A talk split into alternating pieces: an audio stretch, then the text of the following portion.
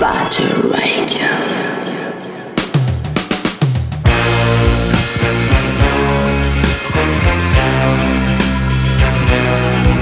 That's right, you beauties. It's Badger Radio. And welcome back to Totem. Badass new album, Orange Whip, with obligatory big horns from my new favorites, Honey Feet. Out a few weeks on March the 28th.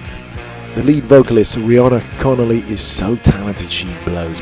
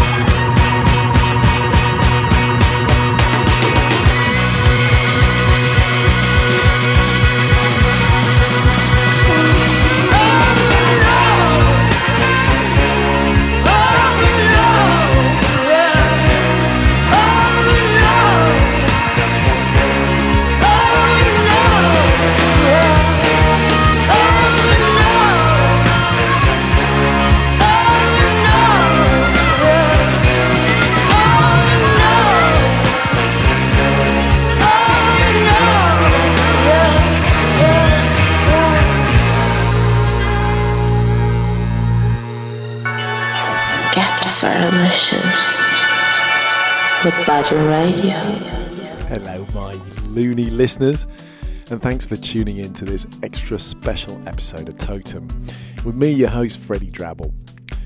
Totem continues to bring you elegantly minded listeners the best music from across the planet, both new and old, and sometimes even ancient. But as you may already know, Totem doesn't stop there. And we're going to be continuing our research into a wide range of holistic performance and musical practices and interviewing the innovators. We're aiming, as always, to demystify and, and explain in layman's terms these practices and phenomena. And with the help of our ba- magical badger totem, we'll be getting to the bottom of these mysteries of the human souls and, and, and trying to help our listeners access the infinite joy and abundance that we believe it's our earth-born animal right and responsibility to enjoy. But today's show is particularly special for me for a couple of reasons. Firstly, because I've been interested in this field for over 20 years, and at last I get to speak to some real specialists about it. We're going to be hearing about all of my most raging curiosities on this subject the science of resonant frequencies and, and how it can be used in various ways for well being and healing, the voice and other instruments for harmonization, the architecture of frequencies, the extent to which we ourselves are resonant beings at a submolecular level. We're also going to be talking about references to sound in mythology. But secondly, today's show is extra special because it's coming out on World Sleep Day. Happy World Sleep Day to you. Oh, on Happy World Sleep Day to you too. Was it? Oh, that? This is because this broadcast is celebrating the release of a new Science of Sleep album from our keynote guest, celebrated producer Tom Middleton, called Sleep Better. Don't mind if I do, thanks. We're about to talk to him about how he was drawn from a life of electronic music production and DJing into psychoacoustics, sound architecture, and the science of sleep. And because of the new album and Tom's insane knowledge and career, this interview is going to be much longer than usual on Totem. But don't go away, as we're also going to be speaking to the overtone chant specialist Jill Purce uh, about the importance of vocal harmonics to our health. A brilliant interview, um, and the science of the overtones she works with. And last but not least, to electronic music producer turned sound healer Ten Sui, aka Tracy story of elemental resonance, uh, about the science of vibrational therapy and the implications of this work uh, to our wider understanding of health in general. So today, Totem is asking a few key questions. How does sound relate to the structure of matter and to our bodies? And secondly, what are the implications of that? So sit back wherever you are, let the music vibrate through you, and hopefully by the end, your and my curiosity will be satisfied. Music from the underground. Only on Badger Radio.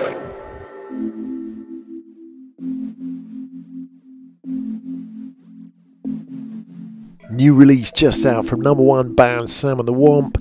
This is Looking Glass. Wild imagination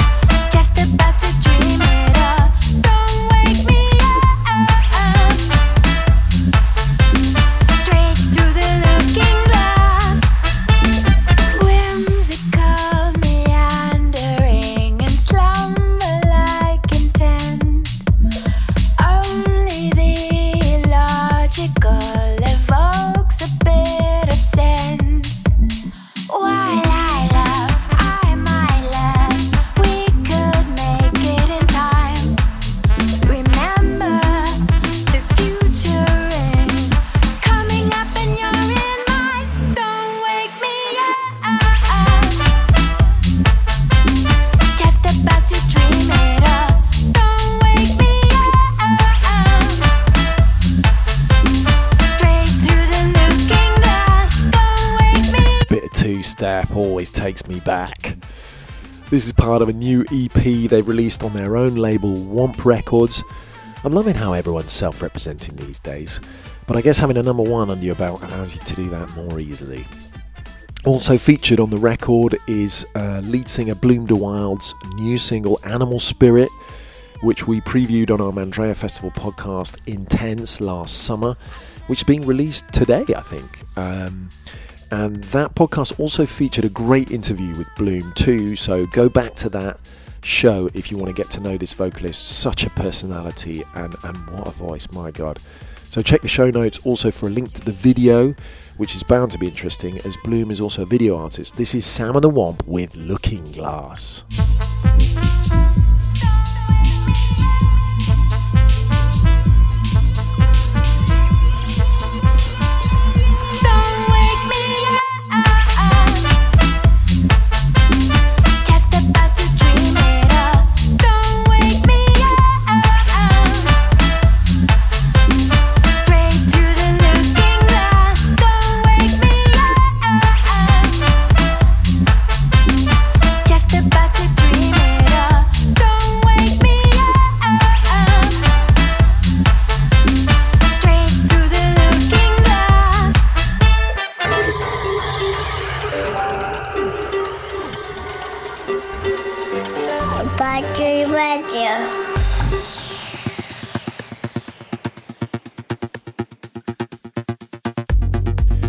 What exactly is sound?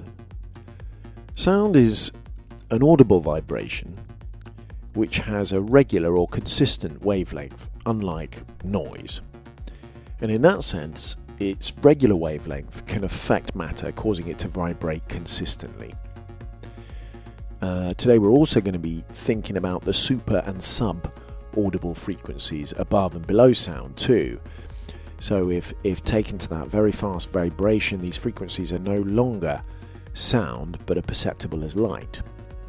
Interestingly, they both work in a very similar way and have the same ability to, to vibrate in, entrain and, and find resonance with the matter, liquids, and gases that they come across. Frequencies, whether very high like light or much lower like sound, can all be understood both as beams of particles and simultaneously as wavelengths. So, what makes a gas a gas and matter matter? When we look at a molecular level, we find that it's not the, mol- the molecules themselves that make these states different, it's the way in which they're bound together. But at a submolecular or quantum level, they have hardly any matter in them at all.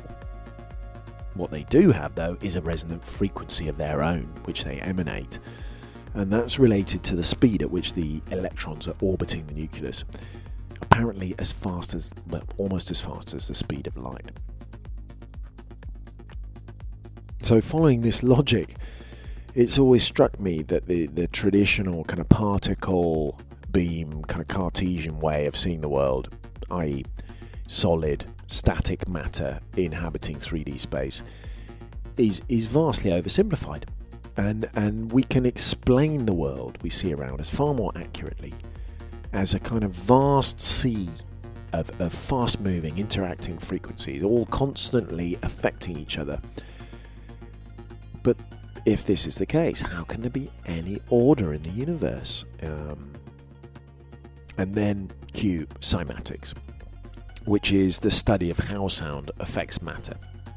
Experiments in the 1680s by Galileo and Robert Hooke were eventually perfected by Ernst Chladni, um, who presented the first coherent sa- theory of sound in 1787.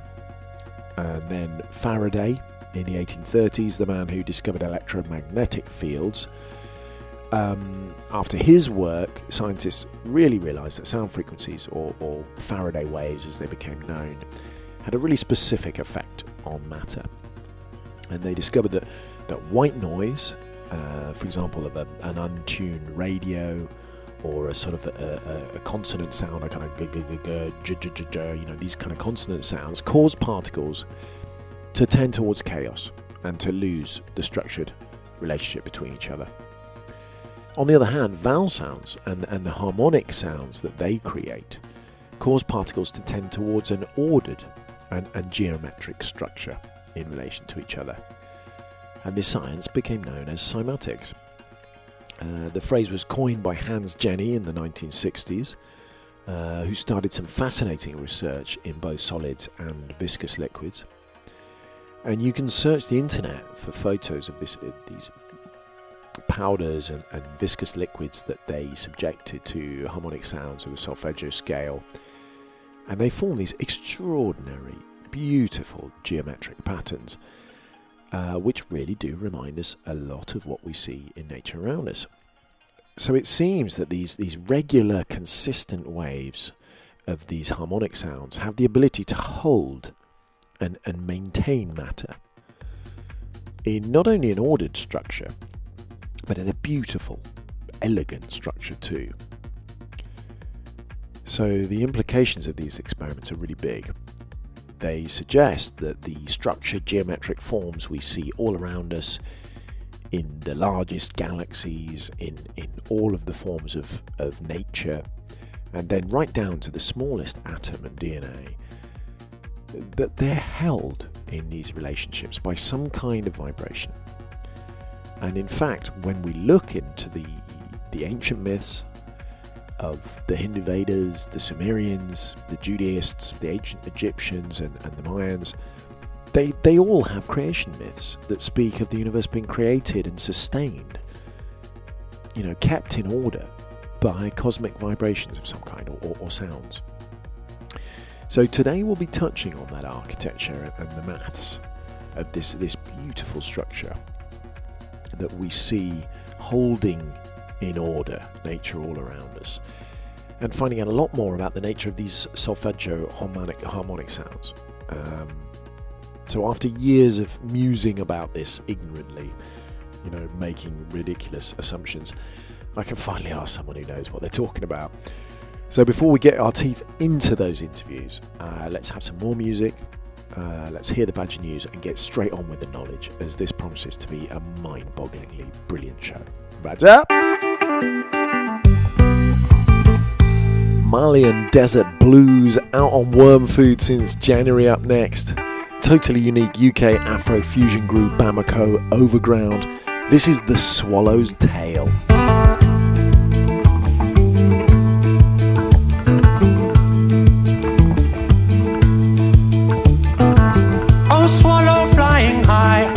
On wing, a dreaming of lands that pass you by, distant cliffs are gleaming of hills and fields of nest that you were born in. I'll swallow amongst the stars, I sleep but never falling. Seasons sweet born through our world below. Heavens weep that watch us come and go. Going where the sun don't burn, it gently warms your soul. The dust don't blow, the only place that's home. See the lambers green with spring, the cool air on your wing. Hear the songs your brothers sing of joys the summer brings. And from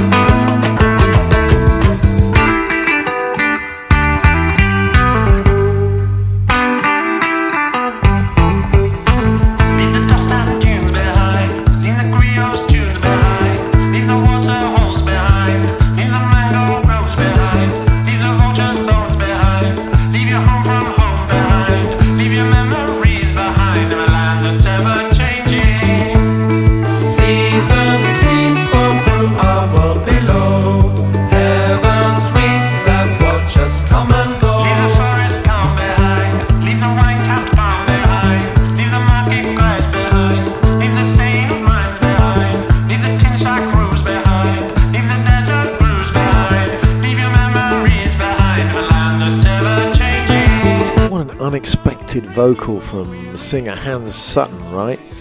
Hats off to Worm Food Records for once again finding the most extraordinary talents. An absolutely stunning hand drawn animated music video, too, from May Kindred Boothby.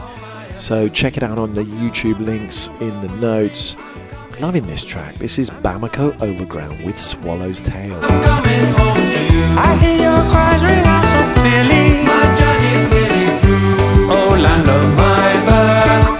First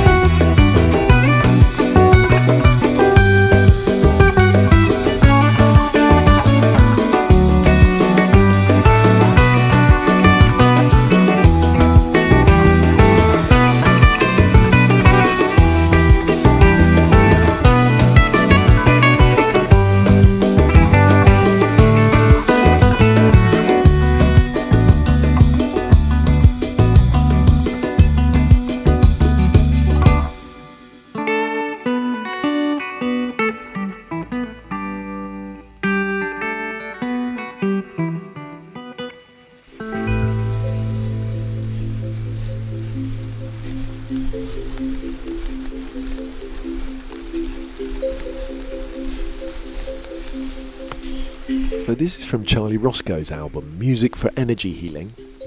Yet another musician who was drawn from making party music in his uh, previous incarnation as Swivel Pigeon towards energy healing and vibrational therapy. Um, and we'll be speaking to and about quite a few of these musicians and producers uh, today. Do check his work out at charlieroscoe.com and you can even download free tracks there and get you started on this energy healing practice. We'll be listening to a full track from him at the end of the show after we get past our itch to understand and answer some of these questions about um, the vibrational world and, and uh, vibrational therapy. But before we meet our keynote guest, Tom Middleton, this is the Badger News.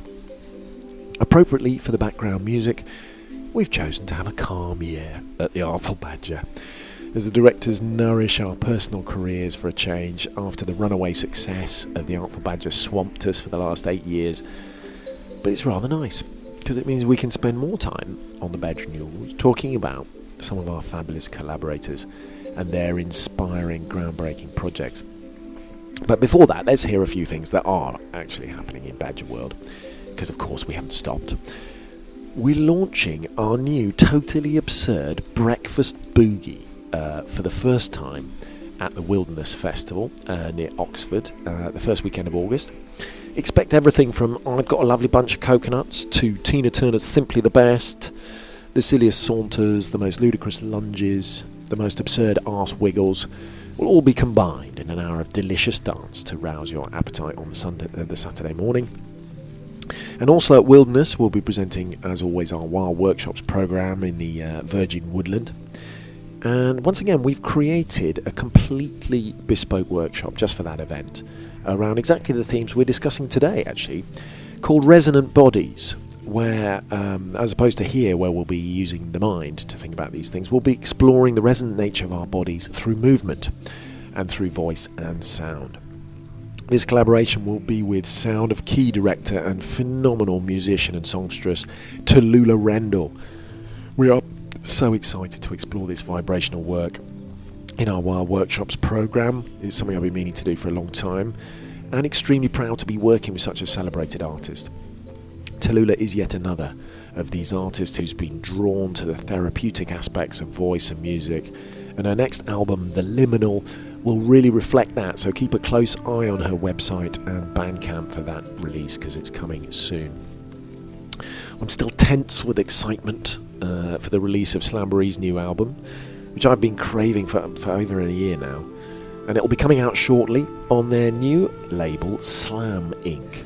Check the talent they've been hoarding uh, on the link in the show notes. More great artists setting up their own labels. Love it. Keep going, lads and lasses. Another release I can't wait for, but I'm just going to have to, is from vocalist and beat poet Gemma Rogers, who's teamed up with a new collaboration uh, with Alfie Holloway in a searing and hilarious commentary on post smartphone culture called Stop. Uh, can't wait for you all to hear that. It is bedwettingly funny, uh, as well as being a really, really awesome track. I think I need to grow a new patience organ, uh, as I really get, just get genuinely wound up waiting for all these amazing things. So, um, to honour our roots on a more theatrical note, bookings are now open for the Castelletto Lab uh, in northern Italy in May near Milan. We're not hosting or teaching this year as we're away, but owner Dante has gathered an extraordinary group of facilitators, including Wild Workshop's own Dan Hernandez. So, anyone interested in physical theatre, Butoh, clown, psycho magic, ritual theatre, trance dance should really, really look into this retreat workshop. As always, check the links in the show notes if you want to find out more about that, that really, really extraordinary community workshop. And last but not least, folks, we've now taken the leap from grassroots into the realm of public podcasts, and we are listed on iTunes, crikey. So, no matter how you feel about iTunes, if you share our enthusiasm for getting these shows out to a wider audience, I ask you with all my heart, please, to take a few moments to leave us a review so we can reach more listeners like yourselves. Sincerest thanks for that in advance. Girls and boys, ladies and gentlemen, that was the Badger News. Badger Radio. So it is time to speak uh, to the first of our very special guests today. We're incredibly lucky to have Tom Middleton with us on the show. He's a classically trained electronic music producer who then accidentally got into DJing and remixing. He's recorded under AKAs including Global Communication, Jedi Knights, and Cosmos. But some years ago, his career took a new direction as he deepened his research into the effects of sound and uh, music on the body. Uh, but not just the body, also the mind and on the soul as well. And with this new toolkit, he became a bioharmonic sound designer and sound architect. And he's now releasing a new applied sleep science album on Universal, following cutting edge research into the importance of deep sleep for human health and repair. Tom, thank you so much for joining us on Totem. How are you? Freddie, absolute pleasure to be here with you. Um, itching to get into this conversation. First, by means of an introduction to your totally unique take on electronic music and, and all of the innovation you're responsible for, tell us what, how you got drawn into the field as a young man and, and what's driven you to, to be so innovative and trend setting uh, as a producer and sound designer consistently. Uh, half a decade at least ahead of the next wave of, of music innovation. What drew you in? Thanks for saying that, Freddie. If we rewind, um, as a kid, I know my dad sat me in the sweet spot between some speakers and played me this music by a Japanese um, synthesizer composer called Tomita. Hmm. And this is a record playing through a um, back to an analog system. Um, he sat me down, and it blew my mind away listening to this music, the likes of which, even to this day, is unparalleled. I don't think it really um, has any counterparts apart from maybe Vangelis and Jean-Michel Jarre. Yeah. So Tomita was my first introduction to synthesized electronic sound and music. The works of classical works of Debussy retranslated to, to synthesizers. Um, So I remember looking at the back of this sleeve, and there's this Japanese um, scientific-looking setup with loads of knobs, wires, modular synths, keyboards, and this list of, of equipment that was used. Um, so this is the age of about six or seven. Um, really hit me that not only was there there was a sort of a sound field, this beautiful kind of stereo, uh, 180 degree realm of sound. Yeah. He was painting pictures. He was telling a story. There was a narrative. It was evocative, ethereal. From then on, um, it was you know, growing up, um, listening. You know, it was a diet of, of everything from um, funk, soul, disco, boogie, dub, reggae, rock. My dad's record collection. Um, you know, standards, Beatles, Stones, etc. Um, being addicted to finger on the pause button Sunday night, listening to the chart show, Yeah. um, watching Top of the Pops, Old Grey Whistle Test, all of that, the Tube on a Friday night. You know, as a, as a music lover and consumer, I was deep into it. Yeah. Um, very lucky to, to, to do a bit of classical training, um, studied piano and cello, played in an orchestra. So that kind of framed it. Uh, my uh, grandfather was uh, a jazz guitarist who taught harmonics or har- the ability to, to use um, harmony and harmonics to um, the, the famous Stan Tracey, jazz pianist. So it's kind of in, in, I've inherited this combination of uh, jazz improvisation, classical music training, and an interest in the science of sound through machines that make these noises and bleeps. Right. Uh, moving forward to um, sort of through the 80s, there was the synth pop and new waves uh, um, movement. I was really into Depeche Mode, Human League, um, Orchestral Manoeuvres in the Dark, massively into Kraftwerk. Moving forward to um, the end of the 80s, the dawn of acid house um, and house music sort of being integrated into uh, club music experiences. This whole new sound of Neue Beat, um, proto rave, Hoover noise rave. And then I remember it was, it was my birthday, it must have been around 1989. And there's, there's a, a pair of guys playing um, Piers and Peabod. This guy, Peabod, uh, aka Phonic Boy on Dope, um, playing some incredible music that I'd never heard of before. In fact, the goofers that were there were completely blown away. He played this, this, this track that had um, it sounded like Julie Andrews from The Sound of Music, but distorted and twisted and warped into something you couldn't really um, fathom out. And then this relentless barrage of the most intense proto acid breakbeat um, electro. Um, I went up to the decks and I was looking for the record. There was no record. It was a cassette playing. And the guy with the big grin behind the decks, guess who that was? The Aphex Twin. no way. Richard James. So this was my first introduction to, to meeting Richard. At that point, he was known as Phonic Boy and Dope, P-God, and he was playing records, all the same stuff that I was into, um, and playing this cassette of his own productions. And I was blown away. Um, it coincided that he had the, shared the same birthday as me. Um, he invited me to his house, and he's always in his bedroom. This is the, the very first bedroom producer, if you want to call uh, the bedroom production kind of thing, He kind of mentored and, and, and opened my eyes and ears to the possibility of sound, anything you can hear, being capable of creating music.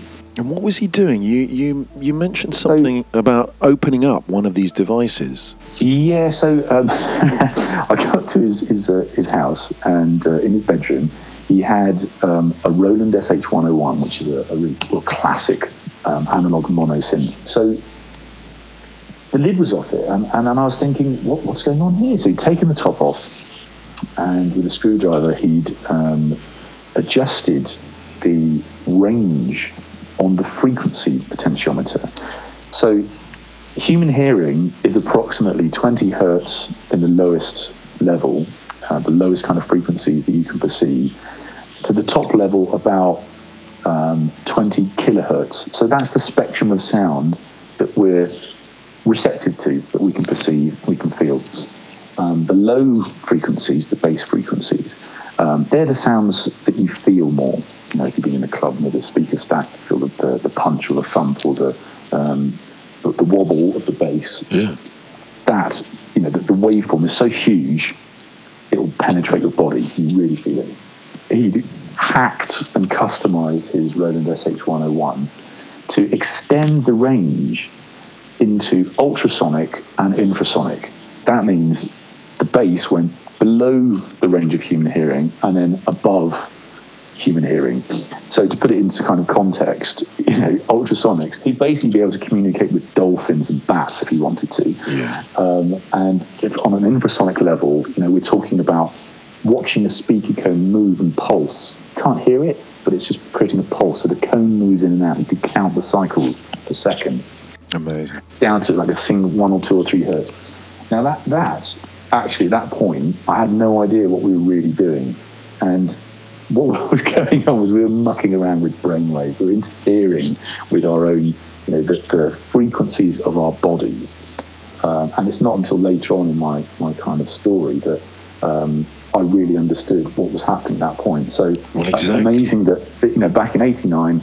Um, Richard was basically exploring the effects of sound and frequencies on the human body in the uh, in his bedroom laboratory, and I was privy to those early experiments. Well, before Um, we get into all of this psychoacoustic research that you've now, you know started you've been using regularly in your compositions. Before we, we sort of get into that and really start to understand it, um, you've suggested quite brilliantly that we demonstrate this work right now during the interview um, for the listeners, so the listeners can really really do it and really experience it directly. And um, Tom suggested we're going to use a breathing exercise coupled with a piece of uh, music, a piece of work, a piece of sound that he's designed particularly to enhance focus and concentration. And this is something that he's developed for a new project called Breathonics, which Tom's going to tell us about in a minute. Um, and you're actually now already listening to this uh, right now in the background. This piece that will enhance our focus and concentration is already playing.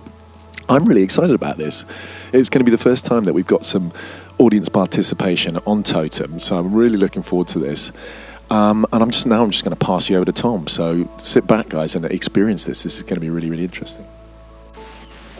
Great. So basically, the, the, the idea with Breathonics is um, it's created by a company called um, Silent Mode, who developed. Um, Sorry, is that silent mode?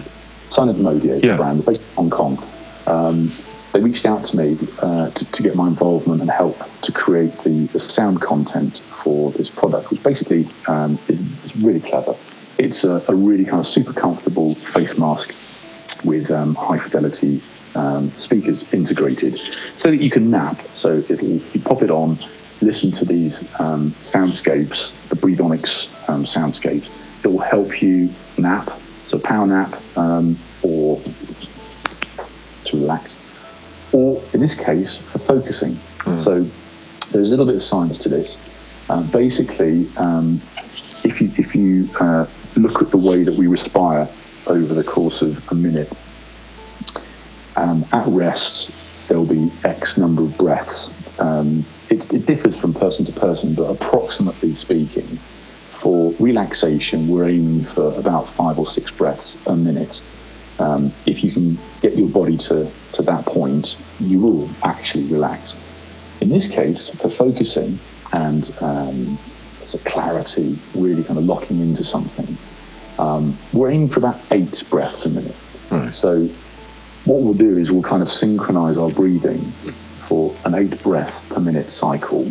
And theoretically, what I'll do is I'll oxygenate your body and your, your brain and give you a little boost of, of energy and clarity and focus um, to really lock into what, what you're supposed to be doing.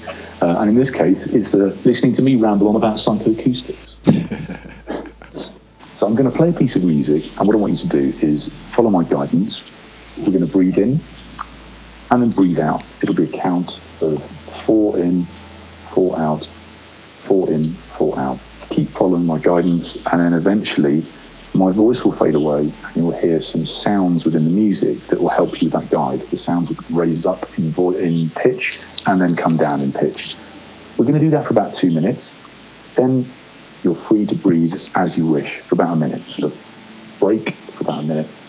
Then you'll hear the sounds again. Follow them again for another couple of minutes. And then right at the end of that, it'll come to a, a, a natural kind of point where you will feel oxygenated and focused. And we're, we're done. Three, two, one. Breathe in, two, three, four. Out, two, three, four. In, two, three, four. Out, two, three. In, two, three, four. Out,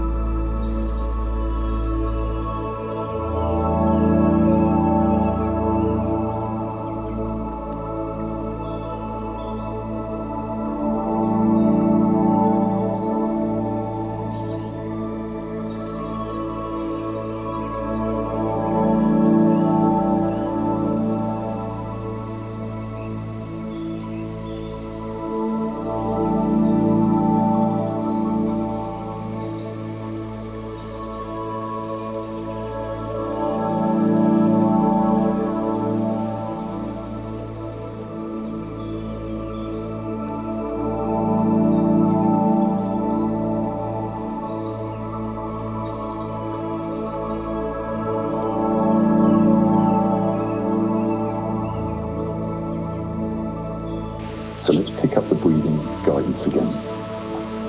Follow the sounds as they raise up in pitch and down, and continue to breathe for another two minutes. And at the end of that, you'll be ready, focused. Three, two, one. Breathe in, two, three, four. Out, two, three, four. In, two, three, four. Out, two, three, four. In, two, three, four. Out, two, three, four.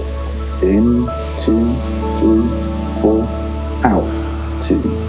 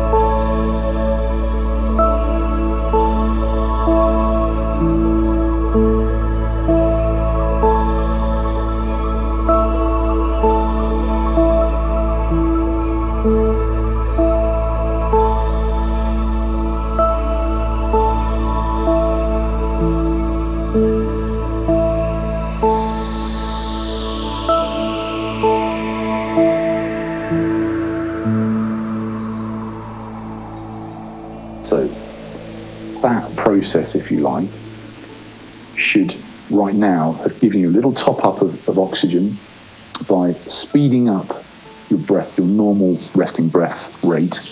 You've now got an extra boost of oxygen and you should be listening much more uh, in a much more focused way. So well done. How are you feeling? I think that's uh, pretty effective, if you ask me. Um, all of the research suggests that at these particular rates can vastly improve various states of, of being. This one being focus and clarity. So by increasing your your natural resting breath rate, um, opening up your lung capacity, breathing more deeply, you get more oxygen into your body, and you start to feel that little buzz and that little boost. Well, So, I uh, certainly, I certainly feel a lot clearer. Thank you so much for that, Tom, and really, really interesting to do that live on the radio with the listeners. Guys, please send us your feedback. Tell us how that was for you, because that's it's, it's not only really, really interesting.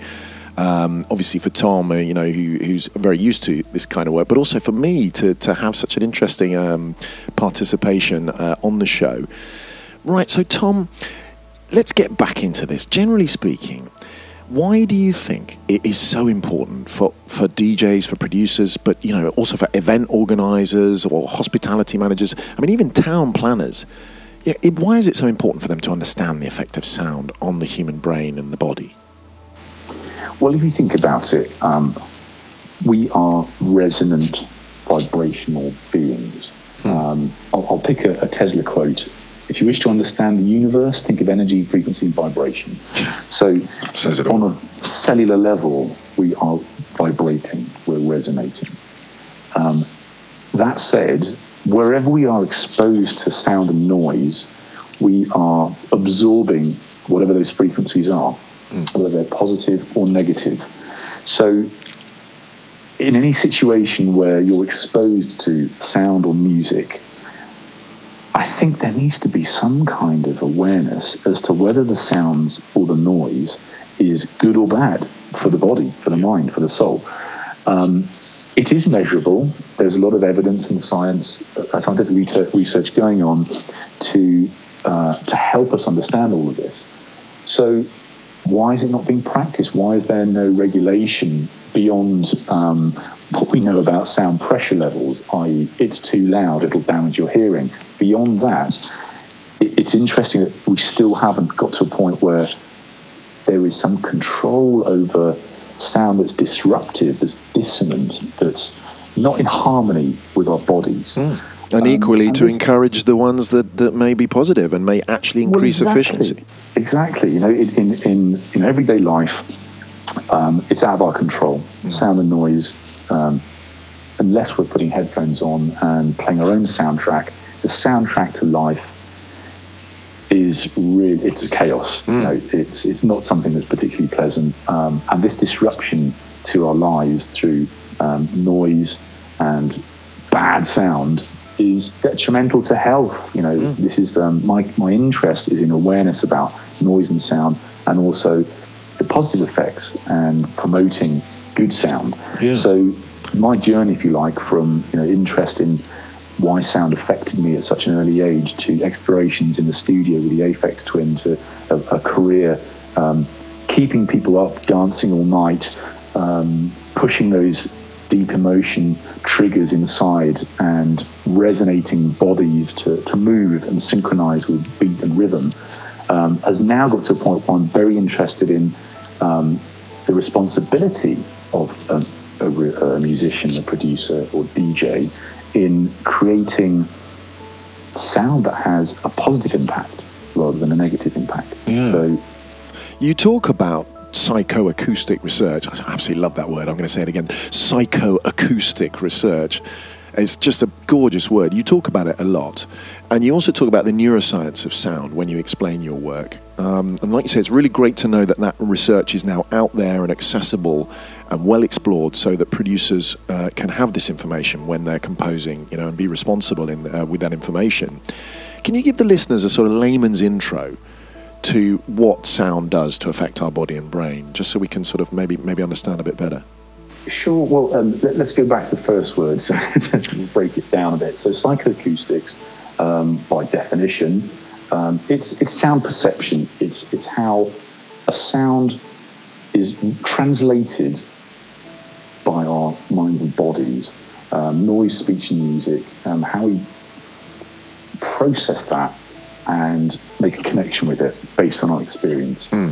Um, it's it's interdisciplinary field and includes things like psychology, acoustics, electrical engineering, physics, biology, physiology, and computer science. So um, all of those things kind of tick all the boxes of things that interest me. Uh, I'm interested in how, as a, uh, a consumer of music, a lover of music, um, why certain music gives me the goosebumps effect, um, otherwise known as a piloerection. Love that word. uh, it's not rude. You know, a piloerection it means the hairs on your body are standing up. So Absolutely. you listen to some music, you get a massive piloerection from certain bits of music. Um, that kind of goosebumps effect is just awesome. Um, why? Why is that? You know, what is it about that particular performance or delivery of the music and the sound that my body's interpreting it so profoundly? It's making that my body actually tingle and the hairs on my body stand on end. Yeah. I mean, that, that, that is just, for me, extraordinary.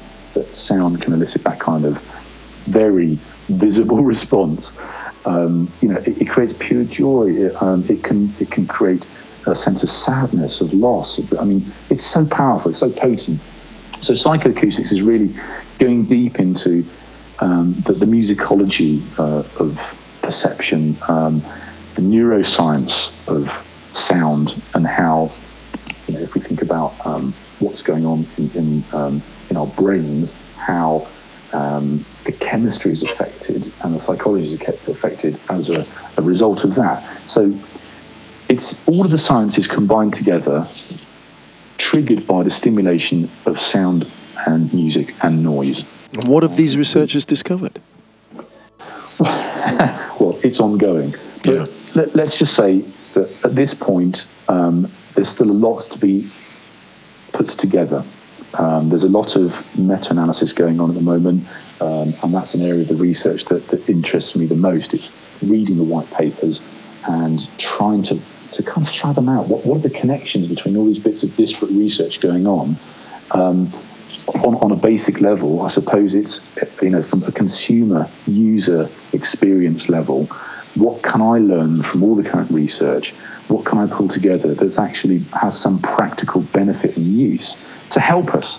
So, as a result of this, my research sort of led me to um, really working in an area of um, research that is look, addressing human need understanding why um, the body can be disrupted, uh, misaligned, um, why you can get into a state of dis-ease through disruptive sound and frequency, um, uh, being exposed to those kind of frequencies, the bad frequencies.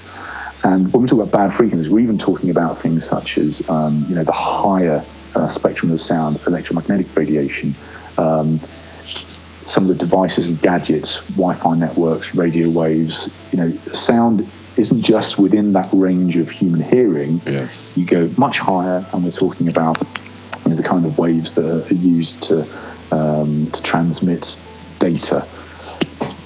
We're in it the whole time. We're in a giant kind of field of frequencies, and some of that clearly is disrupting us. It's interfering. It's, it's actually creating a dissonance. It's yeah. not in harmony with our bodies. So, as a consequence, people are getting ill.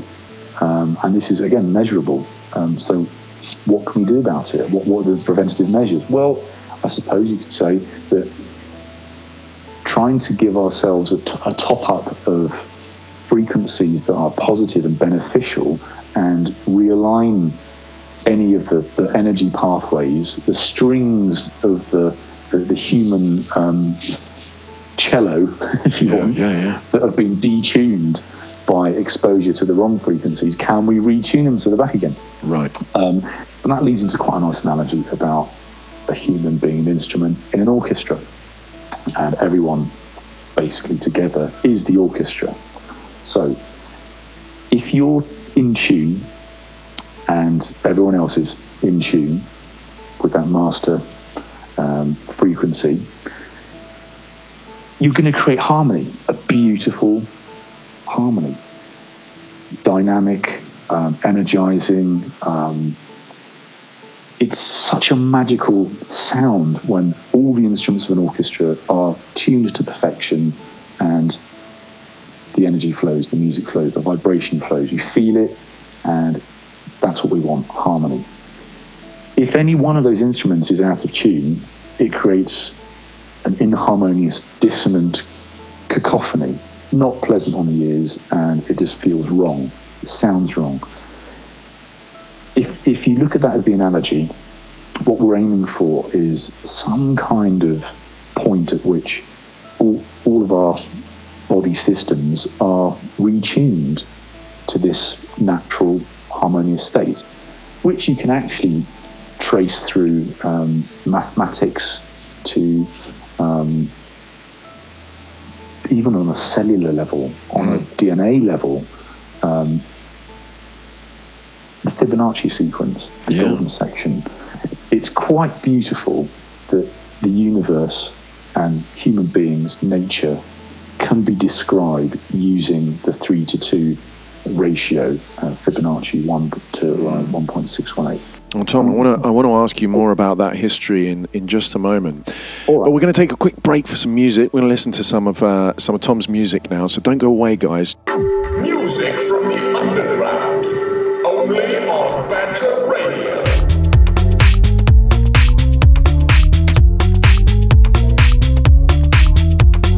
Epic build-ups in this track, Penrose Steps from 2012.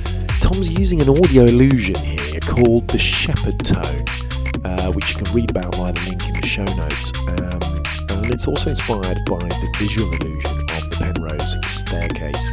According to Tom, this sends the crowds absolutely mental on the dance floor, which I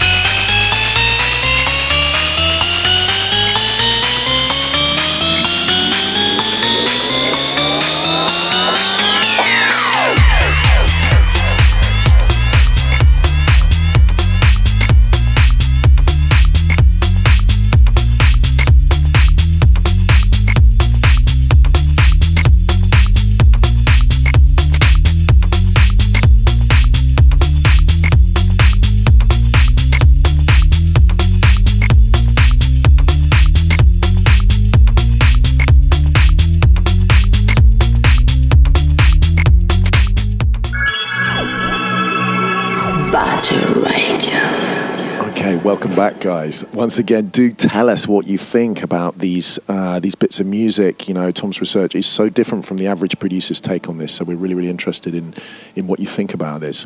Right, so coming straight back to it, because you mentioned the Fibonacci sequence here, which is very, very important. Um, from my research, it appears that this knowledge, you know, goes back much, much further than our modern use of scientific analysis. Um, you know, what is the history? You know, in your research, on what's the history of sound being used for health and transformation, and how far back does it go? Well, we're, we're talking thousands of years, I think. Um, if, if you look at um, uh, some of the in, in ancient Indian yogic practices, um, Tibetan chanting, Gregorian overtone, um, solfeggio uh, frequencies, um, you could say that at some point before you could measure scientifically and quantify, um, humans naturally found frequencies that felt right to their bodies. And if this was sort of passed on, um, if instruments were created, such as um, uh, singing bowls, uh, if tuning forks were created that for some reason had a resonance that felt right, you know, you, you couldn't measure it, you just, for some reason, intuitively, devices were being, instruments were being, being created that had tuning systems that were more aligned to, to nature and in tune with our bodies. To me, that makes a lot of sense. Yeah. You know, we're guided by intuition. That feels right. That's the right note. That's the right frequency. We wouldn't have really have been able to quantify it. Um, however, moving further forward, now we have tools to, to, to measure all this stuff. So, on a, on a basic level, um, let's say that the earliest kind of tuning systems seem to be more aligned with uh, and consistent with patterns that you can find in the universe. So, on a, a, an atomic level, if DNA resonates in, in harmony with the spiraling pattern of nature, um, this connection to nature, it's it's built in. Yeah. Um, there's one particular tuning system that, that seems to be um, quite interesting these days. It, it's 432 hertz seems to be on people's radar, along with 444 hertz, as opposed to the current standard, which is 444 hertz. Sorry, 440 hertz, um, which is the, the modern standard for tuning. Right. So, why would 432 hertz be a tuning system that was more widely used um, in the, the classical era? Um, and why would 444 hertz be a, a tuning system that, that's been used in certain situations? Um, I'm, I'm trying to fathom this out myself. Yeah. Do we know when this this change took place? Was it universal? Was there a universal change? Or? Well, the, the, the, the 440 hertz standard came about in 1936.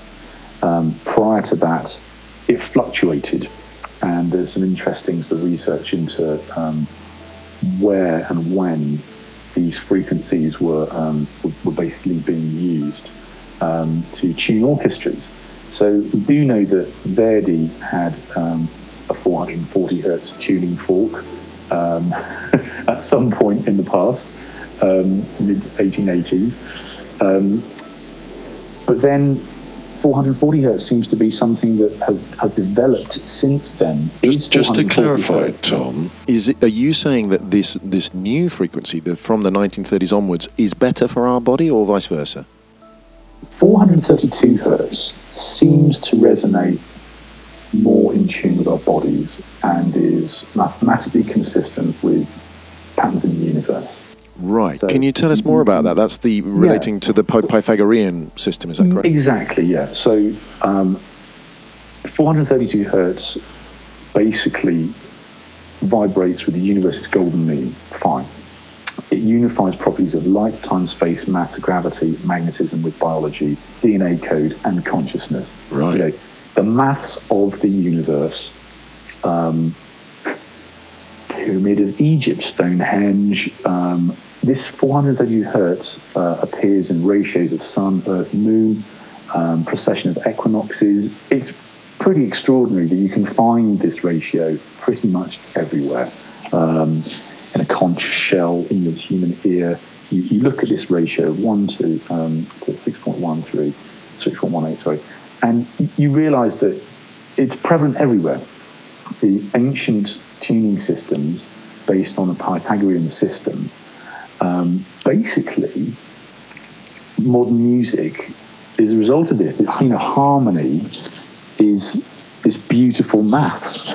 to, to, you, you tune um, an instrument using this system, and it creates harmony. Um, It sounds like a stupid question, but why on earth would anyone want to change that? You tell me. Plenty of conspiracy theory as to why one would want to change something that's naturally tuned to nature and our bodies. Um, I think that that shift of eight hertz um, or a number that actually has no correlation with um, nature at all could be disruptive and could be causing problems. Again, Apart from those conspiracy possibilities, I mean, there must be some pragmatic reason. I mean, you know, why they suddenly started tuning in a different way. I mean, these are musicians. These are these are uh, these are you know orchestras. You know, there must have been some pragmatic reason. Well, German physicist Johann Heinrich um, Scheibler invented a device called the tonometer um, and did the first experiments with 440 hertz tuning in the mid 1800s. Um, so this was a, a device, uh, what an amazing looking thing. Um, 54 tuning forks, range with a range from 220 hertz to 440 hertz, spaced at 4 hertz intervals. Um, and, and this sparked uh, a widely recognised conversation about a standardisation of tuning. Um, and so the US adopted 440 hertz as the standard in 1936. Europe followed. Um, but musicians, for some reason, claim that 432 hertz tuning has a better audience response, has a calming effect, and sounds more integrated. But it's it's difficult to know why. fascinating. But it just seems very odd, doesn't it, that they would Yeah. feel the need to change something that clearly had nothing wrong with it. I think that's really, for me, Indeed. where the mystery lies. and, and that Asia and India were ignored from this conversation. Yeah. And where do you find most ancient healing music coming from? Yes, absolutely. In India. Absolutely. So, no hello. accent there. There's, there's something going on here that doesn't really quite add up to me and to many people out there. However, um, I'm of a mind to, to, to explore this scientific.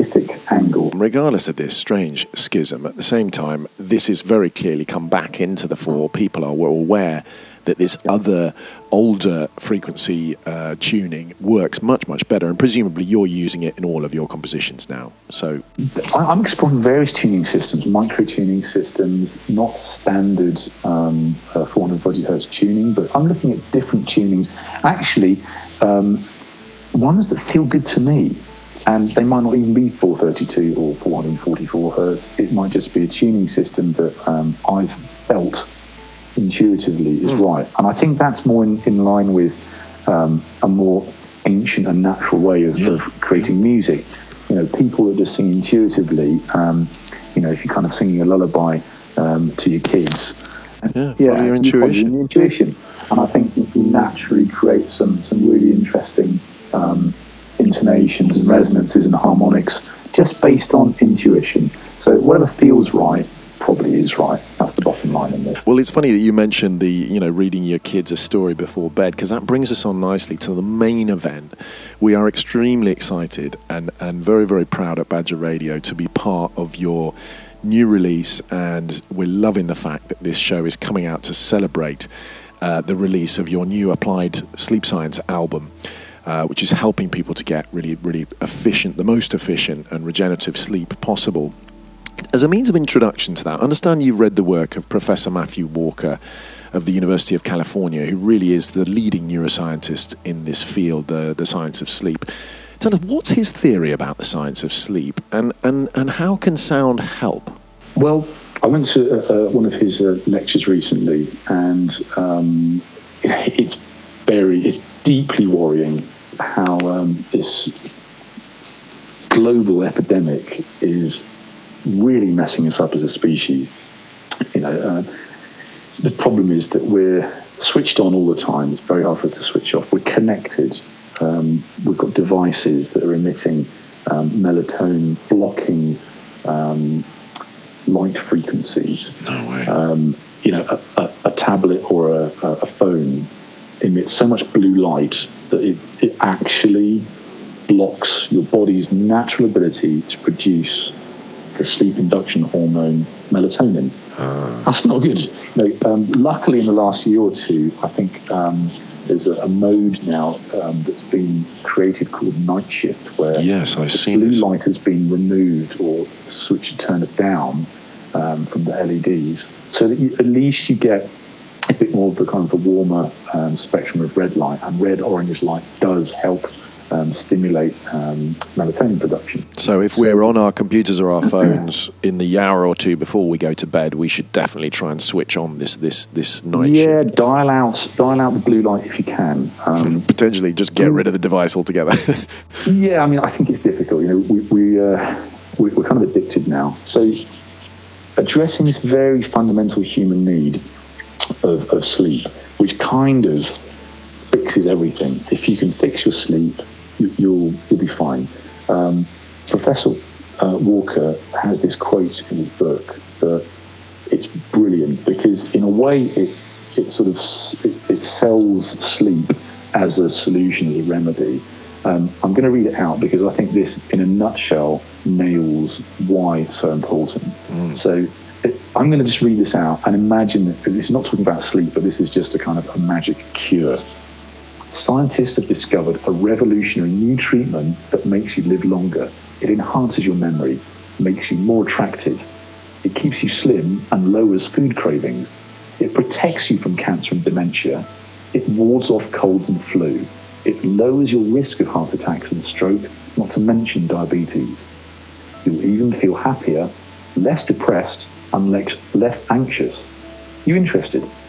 Now, you know, in, in a nutshell, it's basically, it's like, this is a miracle cure. What is this miracle cure? This magic thing? It's sleep. you know, we do it. We all do it. Um, we're very, very, very bad at doing it now, effectively. Um, I think the uh, the current statistics for if look at the, the UK, um, two thirds of the population are sleep deprived. It's in, some cases it's chronic sleep disorders, it's, it's insomnia, it's um, uh, sleep apnea, it's major problems with sleeping. If the average is six hours and 35 minutes, going to bed on average about 11:15, waking up at 5:50 a.m. I think there's something wrong because we wind about uh, 100, 150 years, we were getting 10 hours sleep a night. We were, we were getting a significant, nearly double the amount of sleep over you know, two centuries ago. So what's gone wrong you know, since then? Um, but our sleep Electricity. duration has been you know depleted so much. Um, so if the Holy Grail is known as eight hours, you know, if we're looking at a hashtag eight hours of sleep um, to, to fix us, what can we do about it? How can we get that, that quality deep sleep? So, And this is where your album this- comes in, I assume. This is, Yeah, it's a kind of resetting device that helps us to get back into that old pattern. Right, exactly. This is addressing sleep hygiene and practice. Sleep hygiene. sleep hygiene, yeah, it's, it's a kind of tag word. But, um, you know, if you Oh, practice good sleep hygiene, you, you're probably on the right course. It means that you're aware of how to sleep better. And to do that, you know, I'm looking, um, raising awareness about your pre-sleep routine, um, applying some very simple um, rules, tips, um, guidance. If you follow these, you can increase your chances of getting that quality deep sleep. So this includes things like um, if you're worried and stressed, write down these worries and stresses on a piece of paper and then get rid of them. Um, it's it's it's a very simple um, psychology trick, but if you get out of your head the stuff that's worrying you, it, that manifestation of removing it from your, your head, putting it on a piece of paper, is actually quite powerful as a tool to get it out um, and to fit, make you feel a bit better about it because you've removed it, and therefore you're not going to think about it when you're lying awake um, in bed at night. So get out of your head the things that are negative and negative thoughts, emotions, feelings, worries, anxieties. Get them on a piece of paper and then get rid of them.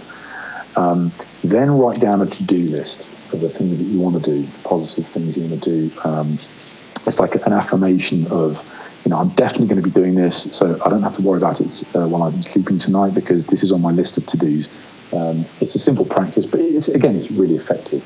And that piece of paper you're keeping that because that's your kind of log of what, what you're going to be doing in, in the, sort of following days. So you've removed all of this stuff, the stuff that you normally process and think about before you go to sleep. That's phase one. Get that out of the way. Phase two, let's learn to breathe again. So we did a little practice earlier on on, on focused breathing. Um, with this music content, I'm looking at slowing you down deliberately entraining brain waves to reduce the frequency to a level that will help maintain the most restorative, replenishing, nourishing sleep possible. Um, so, what you get is basically the hour before bedtime. Um, you can press play, and this music will initially engage you. I want you to listen to start with. I want to, to basically to take you on a little sleep journey, a pre-sleep voyage. I want to take you to a happy place. Yeah. So I'm using some um, quite powerful psychological triggers and cues in here to make associations with experiences that we've all had that are pleasant. So I'm making making you think of a warm place, a safe place, a beautiful place, a place that, um, uh, let's say, a sunset um, with an ocean view. These simple triggers of feeling warm, watching the sunset into the sea, can inspire some really positive, good feelings inside you. So the start of this sleep journey is to make you feel good. It's very warm. It's you know loaded with that kind of love energy, if you want to call it that. Yeah. Um, it feels safe. It makes you feel like everything's all right. It's an aural duvet. you, know, you surround yourself in this sonic blanket of love and, and security. Um, and then the journey continues to, to deliberately slow you down. So I'm using a number of psychoacoustic techniques and brain entrainment techniques to reduce a number of systems. Um, I need you to sleep uh, um, deeply. So in order to do that, I need you to breathe slower. So you're you're changing the brainwave actively. Yep. So there's there's brainwave entrainment, um, rhythmically and harmonically slowing everything down. I want you to to uh, your heart rate to reduce. So by breathing more deeply and slowly, naturally you synchronize without even realizing it. I'm sub- sub- subconsciously influencing you and saying, "Okay, guys, let's just slow down and breathe more deeply and sleep." Uh, to do that, I, I need to get you to listen, and then I need you to unlisten. So this is probably the most challenging album I've ever had to make because I'm I'm getting you to listen, then I'm getting you to not listen. Now, you know that, that's it's kind of counterintuitive, you know, being a, a, a producer over these years that I want you to listen to music. You know, that's the whole point of making music, right? Is come on, let's share it, let's listen together. But in this case, it's different Yeah. um, it's the that that shift, that metamorphosis, that transformation between a state of awareness and consciousness and getting you into that lovely realm of subconscious drift off. So as You you're getting into these very sort of slow brain waves of deep sleep, does the audio stop or does the does it continue literally all night? So there's a number of options here, and it, and it's basically down to personal taste. Um, uh, developed uh, an app version of this, so um, you can either stream it digitally, and it's a complete eight-hour journey that you could you could watch. And what's your what's your intuitive feeling about that? Because that, obviously that means you've got a Wi-Fi device in your bedroom, which might be well, yeah, you know, slightly line is, counterintuitive.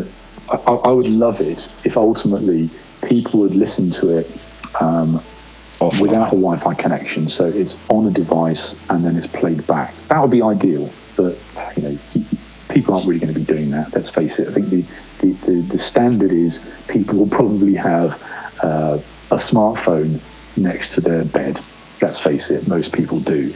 So if that is the, me- the of delivery, it needs to be in-app, um, and therefore what I'm doing is I'm integrating some um, some stuff, some some tech um, into the um, the experience that will just help you get to sleep quickly. So it's got some light therapy in there. It's got a, a sunset fade down.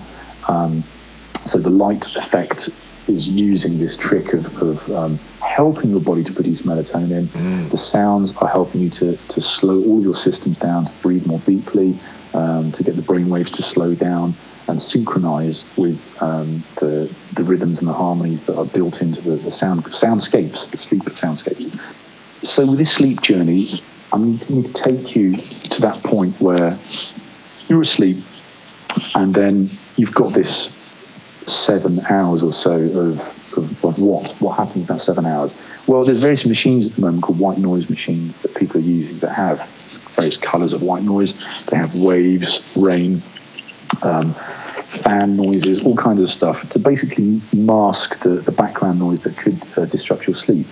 So, with a combination of, of some of this um, white noise trickery, um, you can have a background noise masking ambience if you desire, um, or you can have silence. So, uh, the kind of choice is yours, and, and it works for some people in different ways.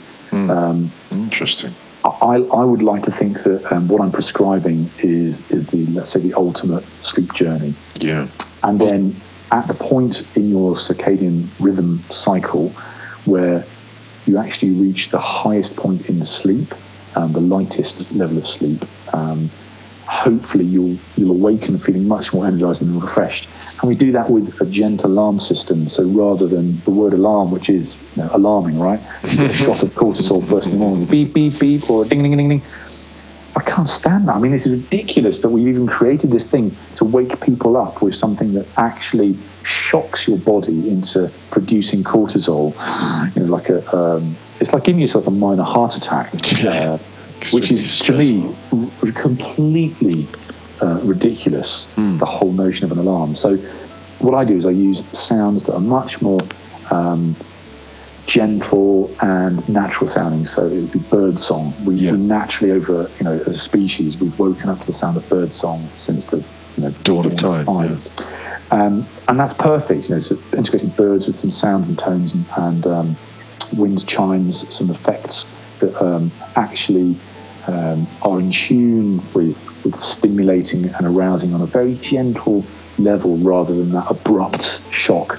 Um, we, we've got you out of the, the sleep, and hopefully you've had between seven and nine hours of deep, nourishing, rejuvenating sleep.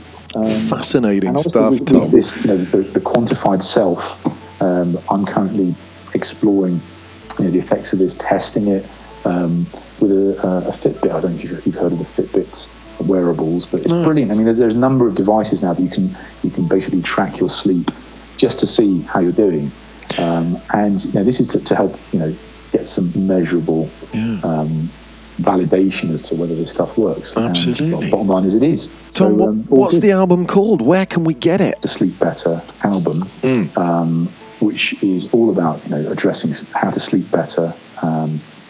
Will be available um, on a good old fashioned CD, along with a, a 60 minute condensed session that gets you into a kind of state of relaxation um, and then a- awakens you at the end of that. So great for you know this the 60 minute um, treatment, if you like. There are a lot of practitioners that like to do 60 minutes of whatever it is, whether it's meditation or massage or And where's the best on and so pa- place for people to buy this? Um, well, I, I would imagine you'll be able to buy it um, pretty much everywhere, from Great. Tesco to HMV to online. You'll be able to stream it, um, download it to your. Uh, to there is an app version. Exactly. Um, I was going to say, is there a website where we can read more and understand better? Yep. Um, we'll, uh, we'll give you the link to that um, uh, in in the comments section. Great. Please check the notes, give a link in the description. Um, and um, yeah, basically, it's it's it's going to be available uh, around World Sleep Day. Um, so please enjoy, and I hope you get a better night's sleep. What a fascinating world. And Tom, thank you so much for so many insights uh, in such a short interview. We've really covered an enormous amount of material here.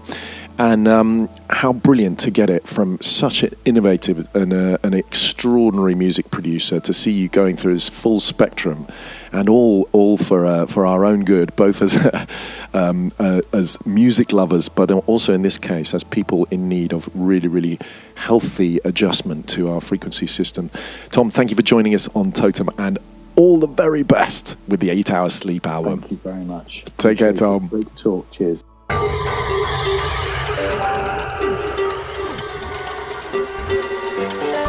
Badger Radio. Back at home all alone.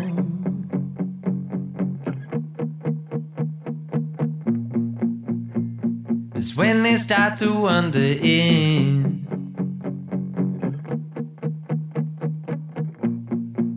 It's getting hot, I hear shots start to fire. I can sleep, but my body's tired.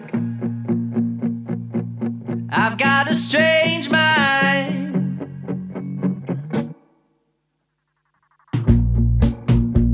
I do my best and hope to please. So everyone is happy, forget about me. I try to write a melody, but the beat just keeps taking control. I'm scaring myself off the stage. Need to recalibrate. Still conscious of what I say. I've got a strange mind.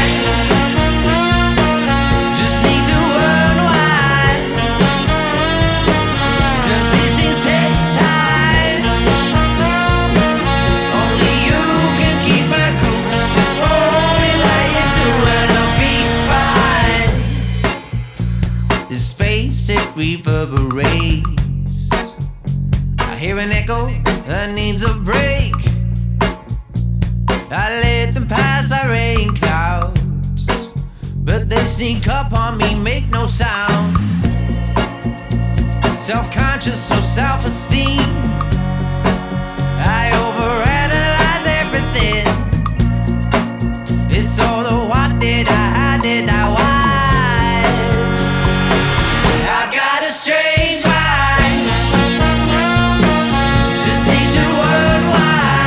Signing for the Sussex based label of Duncan Disorderly, Good Times Music. These guys are called Bear Jams. Great voice, this lad. Look forward to hearing more from them. Following such an extraordinary interview from Tom Middleton, this is appropriately called Strange Mind.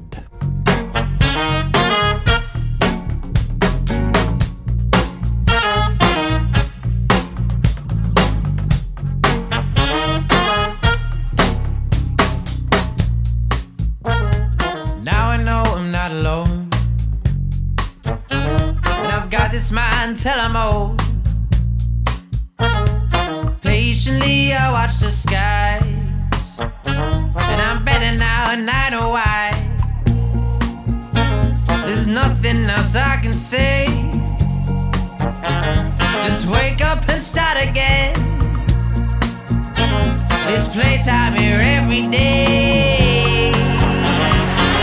I've got a strange mind.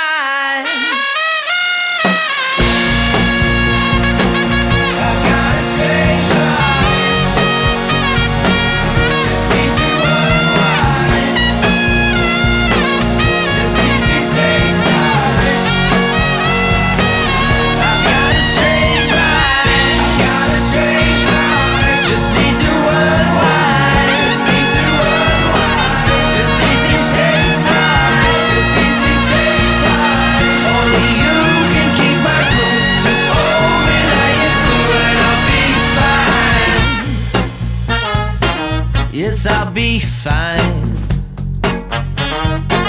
Yes, I'll be fine. Yes, I'll be fine.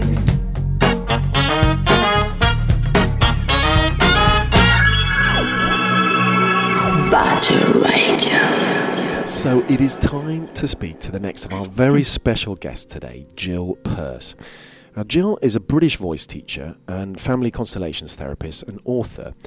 In the 1970s, she developed a new way of working with the voice using overtone chanting, producing a single note whilst amplifying the vocal harmonics. And she offers workshops in this technique via her organisation, The Healing Voice. Between 71 and 74, she worked in Germany with the atonal composer Karlheinz Stockhausen, famous for pioneering early electronic music and instruments.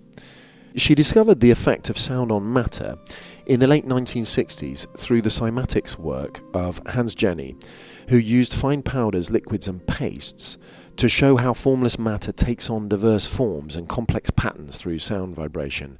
And Jill went on to investigate that, and we showed the videos of these experiments at my Being in Motion Multimedia Arts Festival in 2004 at the 291 Gallery in London. Jill is also author of The Mystic Spiral, Journey of the Soul, a book about the spiral in sacred traditions, art, and psychology. Jill, welcome to Totem and thank you so much for coming on. How are you? I'm well, thank you. Thank you so much as well after last week's uh, intensive healing voice workshop. How did it go? It was wonderful. Yes, it was a, a weekend, well, an eight-day intensive really, but it's actually got quite a lead up and quite a lead down. So it's actually much more, and it was absolutely wonderful. Brilliant, brilliant. So, Jill, how did you first discover the field of overtone chanting, and, and why did you think it would be so useful to people here in the West? Well, I first realized that we in the West had gone silent and that this was a real pathology of the state of the world. All the ways that people had come together to sing and chant had been gradually eroded from our society, and nobody went to, or less and less people were going to societal religious liturgies. And one of the ways that had uh, sustained sacred chant in, in the world, and people had become disaffected from that and called themselves spiritual but not religious, and so not uh, taking part in any of these things, and then all the sort, all the, the sort of um, ways that people had sung to their babies, the mm. nurs- you know nursery rhymes and, and lullabies had been eroded. and mm. People had lost their songs, lost their voice. Old people no longer sang anymore. Mm. So I realized that the more sophisticated our societies became, the more silent we became. Yeah. And I realized that this was something that I needed to do something about. And so my question was, you know, if we're going to sing again, what are we going to sing? Because if we sing words, then you know they they're either the correct words or the incorrect words. They're inclusive or exclusive, and Yeah. at the same time. So um, there had to be some form of chanting which um, w- went beyond this kind of inclusive exclusive categories, which was available to people who were told they couldn't sing in tune, and um, which had a very powerful effect uh, on the body. So it had to be vocal. Um, because we're a wind instrument, we're a tube with holes in us. Yeah. The sound needs to come from within, not from without. So it's no good shoving it back inside from outside when we've forgotten to have it come from inside. Yeah, I agree. So it needed to be a vocal um, um, technique, but it also needed to be it, it needed to overcome the problem of tuning. So in the 17th century, with the with the uh, popularity of keyboard instruments, Western music was retuned to overcome what's called a Pythagorean comma, which is when you tune an instrument from the note to its fifth, from that note to its fifth, so-called the Yeah. cycle of fifths. Uh, you get to a point where you overlap um, by a quarter of a semitone instead of meeting the octave again, and so this problem uh, meant that uh, if music was to continue uh, and develop, uh, this quarter of a semitone had to be co-opted into the octave. So that's what was done. The the um, extra interval was rammed back inside the octave, so that all the intervals in the octaves were made very slightly out of tune, very which is what strange, very strange idea, isn't it?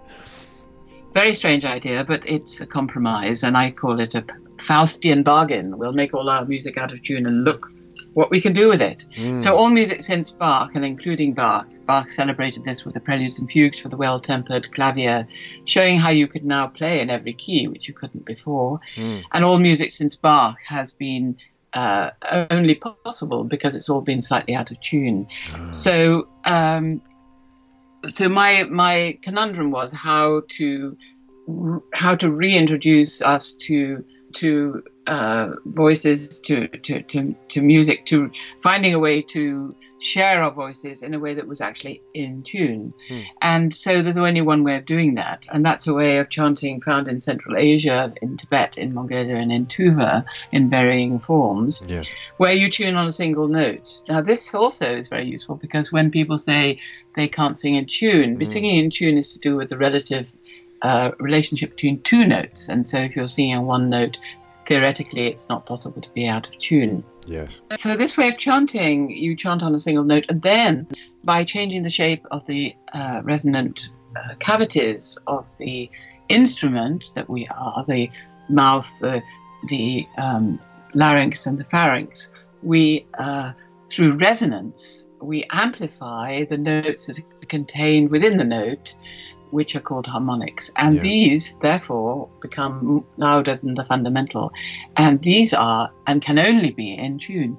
So this was a form of chanting which uh, ticked many boxes. It meant people who couldn't sing in tune could do it. It meant that uh, it made provided us with a way of chanting with no words, so it wasn't inclusive or exclusive or both.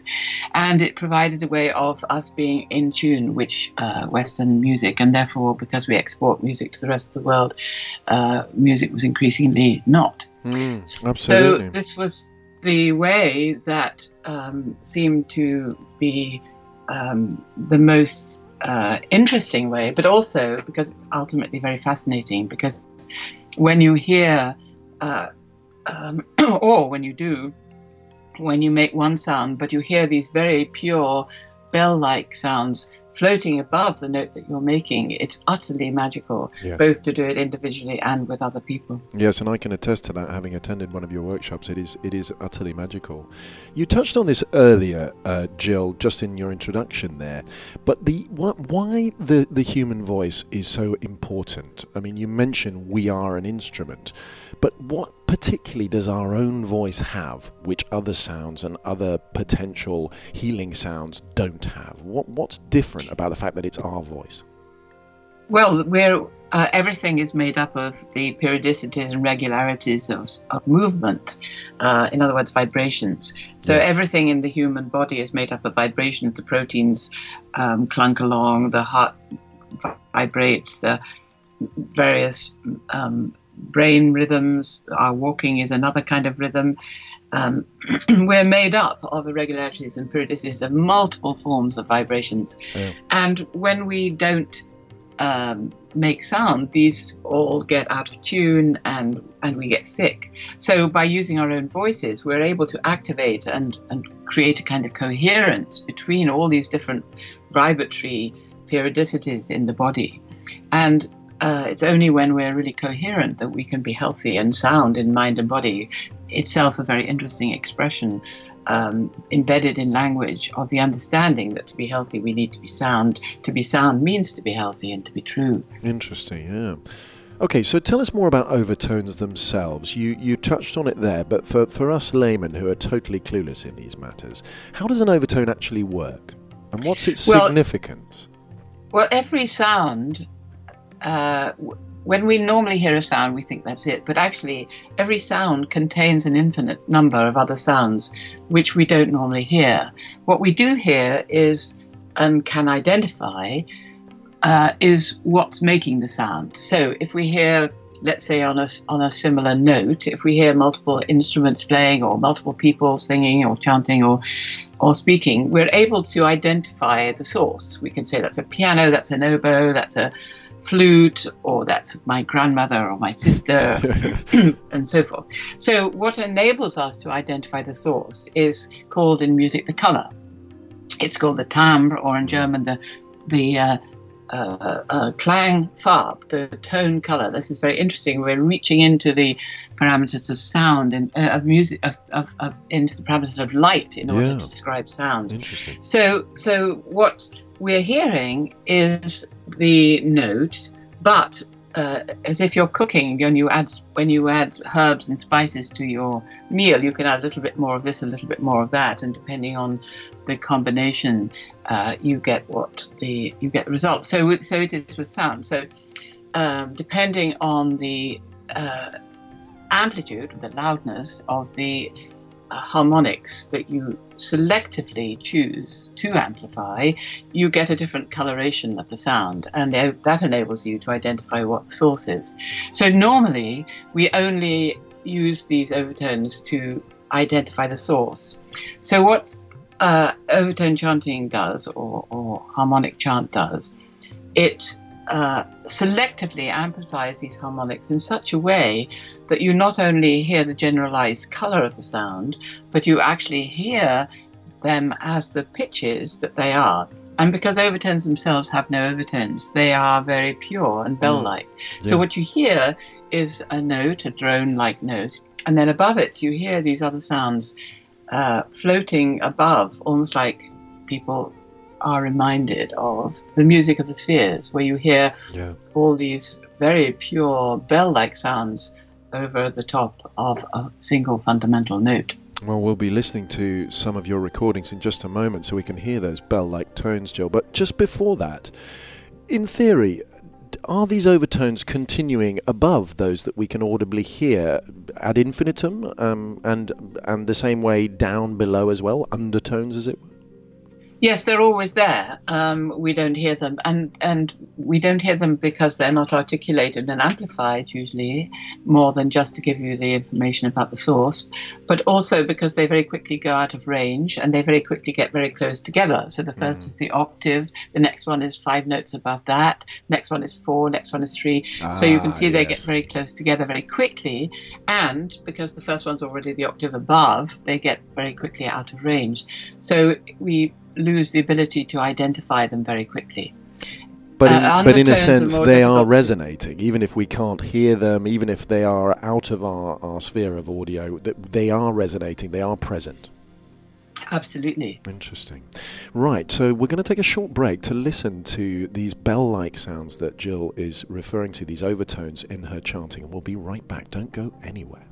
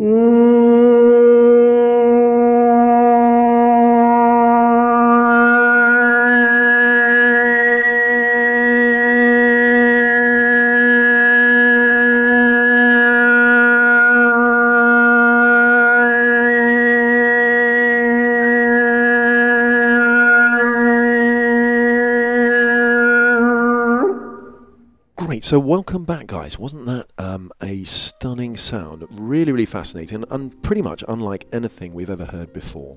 So, Jill, you became curious about cymatics and Hans Jenny. Tell us about your research and experiments about the, the resonant harmonics of the voice and matter. What, what were these experiments, and in your opinion, what are the implications of these studies? Well, these go back actually to Faraday. Uh, They were called originally Faraday waves. So various people over the years have done experiment with different kinds of materials. so from liquids to viscous liquids, uh, pastes, powders of all kinds, and in some way subjected them to resonance to different pitches and different other parameters, and found that they give rise to exquisite geometrical patterns. So I first saw these, as you mentioned, in the late 60s with the work of a, uh, a doctor and a student of uh, Rudolf Steiner called Hans Jenny, a Swiss uh, doctor, who uh, did a lot of experiments of this kind and, and made a film of this work. And I realized on seeing this that here was creation in action. So I, I realized I was very interested in how form comes into being. This was one of my my, my fascinations, and I was working with the spiral uh, as a as a record of growth in time. So here was um, something demonstrating what most spiritual traditions had always said, which is that uh, in the beginning was the word, in the beginning was the om, in the beginning was the first seven vibrations of Okotomili in the Dogon tradition. So, um, so here was a, a, an actual visual representation of these formless, seamless substances taking on the exquisite forms and geometries of nature just by the induction of sound. So here was uh, a, a, a visual representation of creation happening before one's eyes. And so that made me realize just how important sound was. And did you And- find that vowel sounds uh, had any particularly remarkable um, imagery coming about in the matter? Were, was, was, were vowel sounds any different? Well, vowel sounds are very interesting because uh, when we make sounds as human beings, we have we basic sound making into vowels and consonants. Consonants are fundamentally uh, noise sounds. If you analyze them electronically, they're chaotic vibrations. Vowel sounds, on the other hand, are pure tone. They're supremely ordered and they're like sine waves. I so uh, and then when we make when we speak, it's a kind of mixture of the two. When we sing or chant, it's mainly vowel sounds. It's very Mm. hard to sing uh, consonant sounds, and so um, there's an induction of order uh, that happens as soon as you move into vowel sounds. And so in the archaic metaphysical traditions, vowel sounds were always used as a as a kind of mantric spiritual induction. For what purpose? To bring into order. to bring order. So, so the development of consciousness is in most traditions aligned with or identified with an induction of order. Yeah. So we talk about diamond mind and Vajra consciousness and so forth. Yeah. So, um, so usually there's a, there's this uh, notion that uh, order uh, is a is a, you know transformation of chaotic um, vibrations and disordered mind and so on into an ordered state. And you feel that when you're next to somebody who's been in a three-year retreat and they've been meditating for three years. You know, Yeah. you feel your whole system resonating with theirs and going into a state of order. So Yeah. order is very important. And and vowels are a manifestation of sound in order, and so are harmonics. And there's an identity between vowels and harmonics. So- and so I uh, just wanted to ask about something that that um, one of your students, actually, uh, the American chantmaster Jonathan Goldman, speaks about in some of his work. He speaks about a sequence of vowel sounds that he uses in hin- in his uh, sound healing meditations, a particular sequence that works down the spine and back up again. And he says that this sequence of vowels was used in antiquity for transformation and healing, but was then suppressed. Um, although I'm not quite sure what he what he meant by that. And he calls this the name of God. Uh, is this something you're aware of? What can you explain it for us? Well, yes, I, I, you know, I, he would have got that from my teaching him in the eighties. I, I, um, so the sequence of vowels which gives rise to the overtone series is a particular sequence, um, which is not the alphabet, not the alphabetical sequence. It's u or r e. Uh, that's the sequence of uh, vowels which gives rise to the order of the harmonics going from low to high and then the reverse e a r or u, and um, this is simply an acoustic fact. You know, each vowel um, goes up in that in that order. It's just acoustics, and so um, in the Hebrew tradition, the unnamed name of God Yahweh is is a combination of those two. So Iau is is a descent from the E A R R U, and Uae is going from low to high. so it's like the intersecting Star of David. So this unnamed name of God um, was was not said in the Hebrew tradition because it was considered too sacred. You know, if you if you say that which is sacred, then you're limiting the sacred. So I don't know exactly when or how it became something that was not said uh, in the Hebrew tradition. Jonathan Um, Jonathan seems to imply that he, he, he feels that, that that it's also immensely powerful and that it may have been suppressed because of its importance to transformation and consciousness. Is that something you, you would agree to? Well, it, it's what it is is the sequence of harmonics backwards, you know, twice, and a descending and ascending sequence of harmonics. So in that sense, uh, you know, it's an induction of order. Right. And, uh, so he means powerful in that sense that it is essentially a, a doorway, a gateway to more of this order and more of this sort of spiritual calm, as it were. I don't know what he means, but that's Hmm. what I would say, and um, and I suspect that he would have heard me talk about that um, because that's one of the things that I have always mentioned. So. Mm. yes, and I um, remember this this sequence uh, uh, from from your workshop. Very, very, very useful, and, and I've used it uh, for many years as, as part of my daily practice. Okay, Jill, story time. What is the most remarkable experience? I mean, obviously, it's been a good many years. You've been working both with with overtones and with sound in general, and also with the transformational ability that that has with your students in your workshops. What are some of the most remarkable experiences you've ever had? Well, I think when I was about seven or eight, um, in fact, probably the experience which um, was the transmission, first transmission of the power of sound, uh, which probably established my uh, interest and um, my life's work was when I was a child. Um, we used to spend our summers in Ireland, uh, the west of Ireland, and my father was extremely eccentric. And most, when most people went to bed, he would he would sort of venture out. Uh, he would take us on adventures. And so, on one particular ca- uh, occasion, we were um, going on a boat to visit a remote island off the west coast of Ireland, and uh, because it was late at night, the only people on the boat, apart from my brother and I and my parents, were three old women going home dressed in black, standing at the back of the boat. And so we set off, and a storm uh, blew up, a very, very violent storm, and, and it was clear to us all that we were going to drown. And I was, we were all completely terrified. And then all of a sudden, these three women in the back of the boat started a keening, wild chant sound, which was quite extraordinary. And and uh, and as they as they uttered these sounds, the wind abated and the storm died down, and the waves um, became calm. And and what happened then was a kind of induction of ecstasy. We became, as they started to chant, our terror became ecstasy. Wow. And the and the storm abated. So it was a combination of inner transformation and the uh, transformation of the elements themselves. And this was an, uh, uh, something I've never forgotten. And this is really what launched me Yeah. on on my work with sound. And presumably, you you you couldn't help but ask yourself the question. You know, was it related? It was it in some way possible that they could have actually calmed that storm with the sounds? No, there was never any question about Yeah. it. It was obvious. Yes, extraordinary. And I remember a funny story about the pyramids at Giza. Is that something that, that you might be able to share with us?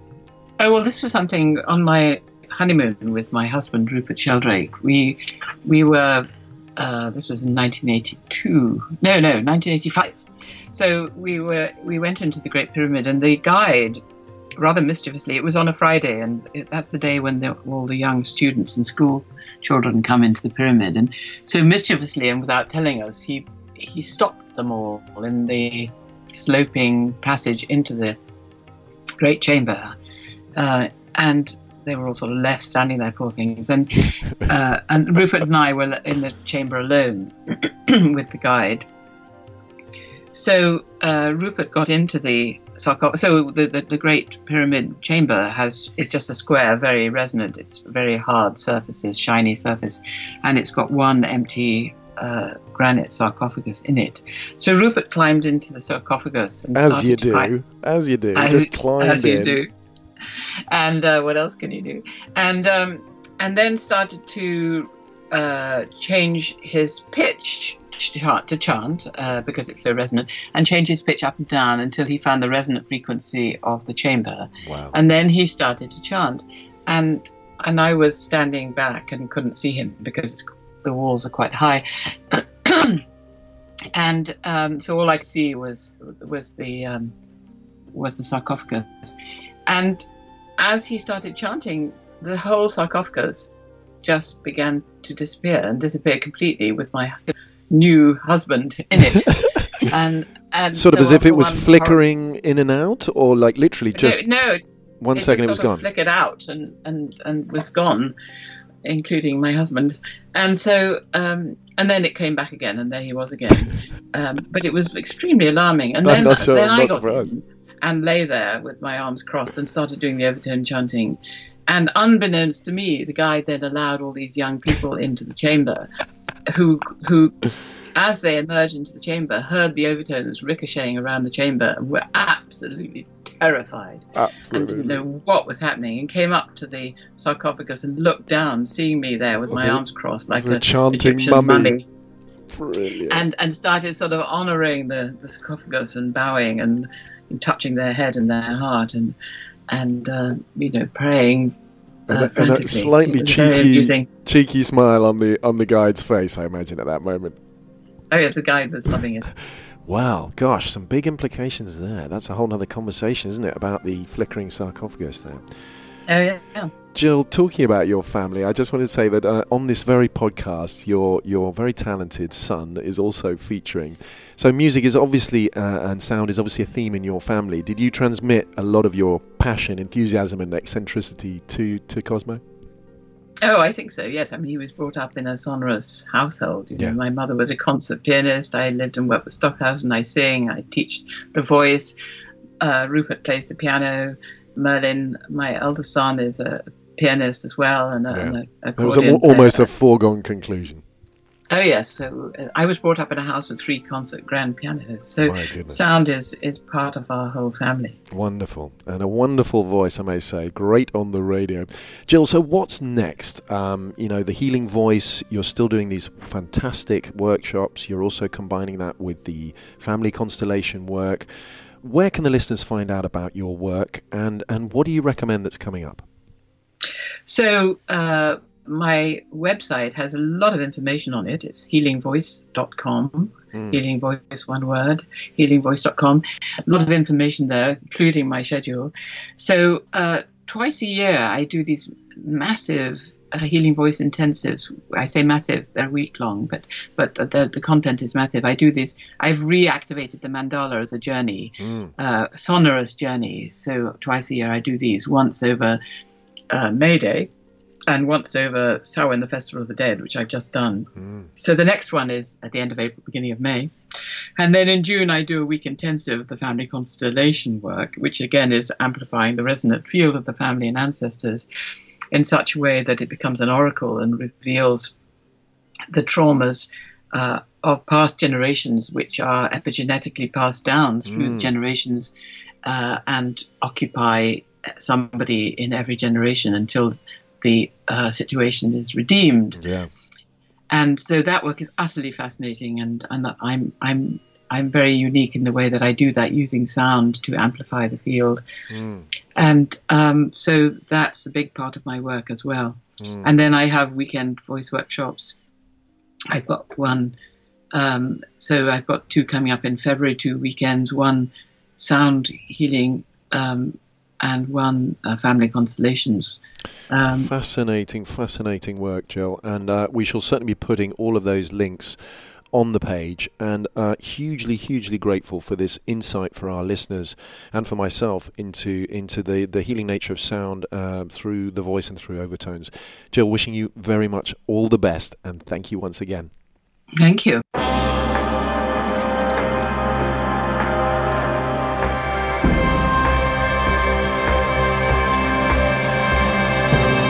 Come along, catch a heffalump. Sit with me on a muddy clump. We'll sing a song of days gone by. Run along now, don't be glum. Get you gone now, have some fun. Don't be long for the end is nigh. Don't let moments pass along and waste before your eyes. March with me in the borough groves. Come with me in the slimy Come, come, come, come, come along now. Run away from the humdrum. We'll go to a place that is safe from greed, anger, and boredom. We'll dance and sing till sundown and feast with abandon. We'll sleep when the morning comes and we'll rise by the sound of the. We'll be here when the world slows down and the sunbeams fade away. Keeping time by a pendulum as the fabric starts to fray. There's no such thing as time to kill,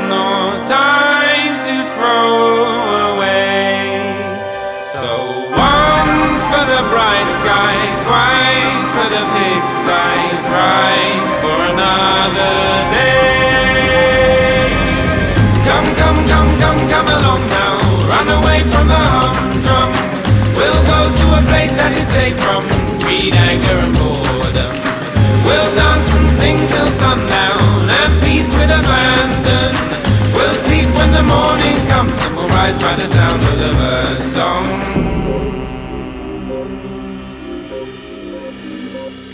extraordinary clarity from Jill Purce in that last interview.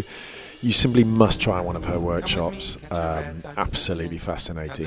And what a wonderful coincidence that in the same podcast, here we are also presenting the new album of her son, Cosmo Sheldrake. Jill wasn't lying when she said it was a musical family. The album is out on the 6th of April and it's called The Much Much How How and I. Uh, no problem getting that one to the top of the Google search. And he's touring UK and Europe to celebrate the release. Uh, the hottest ticket is going to be for the album launch party in London at the Village Underground uh, in Hackney on the 4th of April. So get your tickets for that ASAP as it's going to be rammed. Uh, Cosmo's style is totally unpinnable, downable, as you can hear. Uh, he combines multiple instrumentals and electronics with abstract field samples.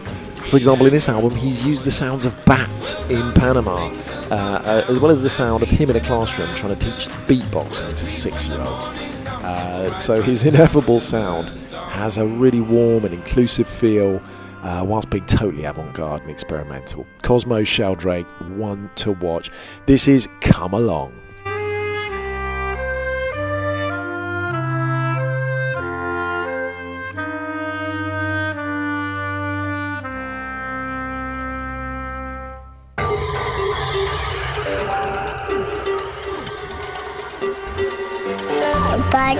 Radio. So it is time to speak to uh, another of our very special guests today, Tracy Story. Now, during the late 90s, Tracy became immersed in dance music culture as a professional DJ and producer, and she travelled extensively throughout Europe and America as UK's leading lady of breaks, and then went on to carve uh, her own niche in a style of deep electronica and techno. And this time, gave her a really strong insight into the transformative possibilities of sound and music and inspired her to seek out specialist teachers in that field. So, on this search, she discovered one of the fathers of Western sound healing, Fabien Maman, and went on to qualify as a, a, a vibrational therapist. Her knowledge also of Chinese meridian systems and acupuncture points, Qigong meditations, and color therapy also influenced significantly the platform for her organization, Elemental Resonance. So, Tracy, welcome to Totem and to Badger Radio. Thank you so much for taking out the time to be with us, especially after your return from the NADI conference in Peru. How are you dealing with the change in climate coming back to UK? Hey Freddie, good to good to be here on Totem.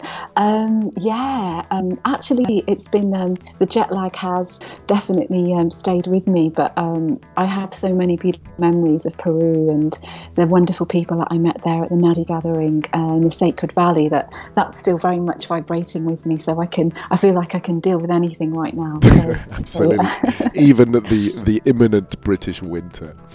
Yes, exactly. So, Trace, you've DJed with us in the woods at Secret Garden before. You've travelled the world with your tunes. You know the score with parties.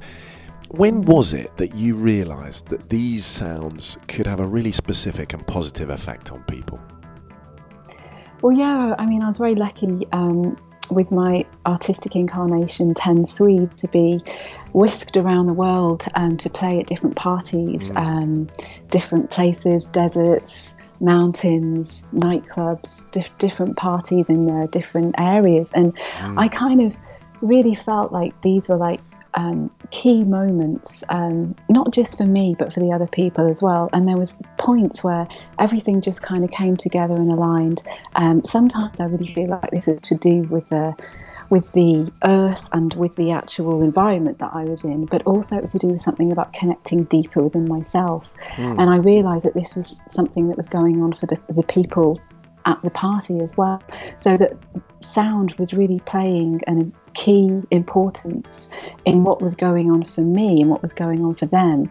And this led me to kind of like seek a little bit more deeply as to the power of sound and the spectrum of sound as well. So I thought, right, it's time to kind of look a little bit deeper in this and have a look at this universal soundscape that I feel was happening at the time.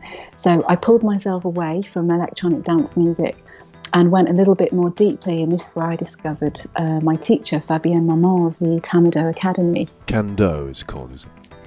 Um, Tamado. Tamado. Tamado. Tamado, yes, that's the his academy um, that he founded about 30 years ago now. So, looking first at vibrational therapy um, and, and or sound healing, as it's often sort of nicknamed, what are the Yeah. guiding principles that set the scene here for the listeners who maybe know less about it? I mean, I've heard that every object in the world, both alive and dead, has a resonant frequency. Is is that true? And, and what does that mean for the health of the human body? Well, yeah, just to kind of um, briefly take example of this, um, one of the things is that we're, we're affected by sound. So how are we? How do we know this? So um, one of the things that um, Fabien did in his research was the impact of sound on the cells.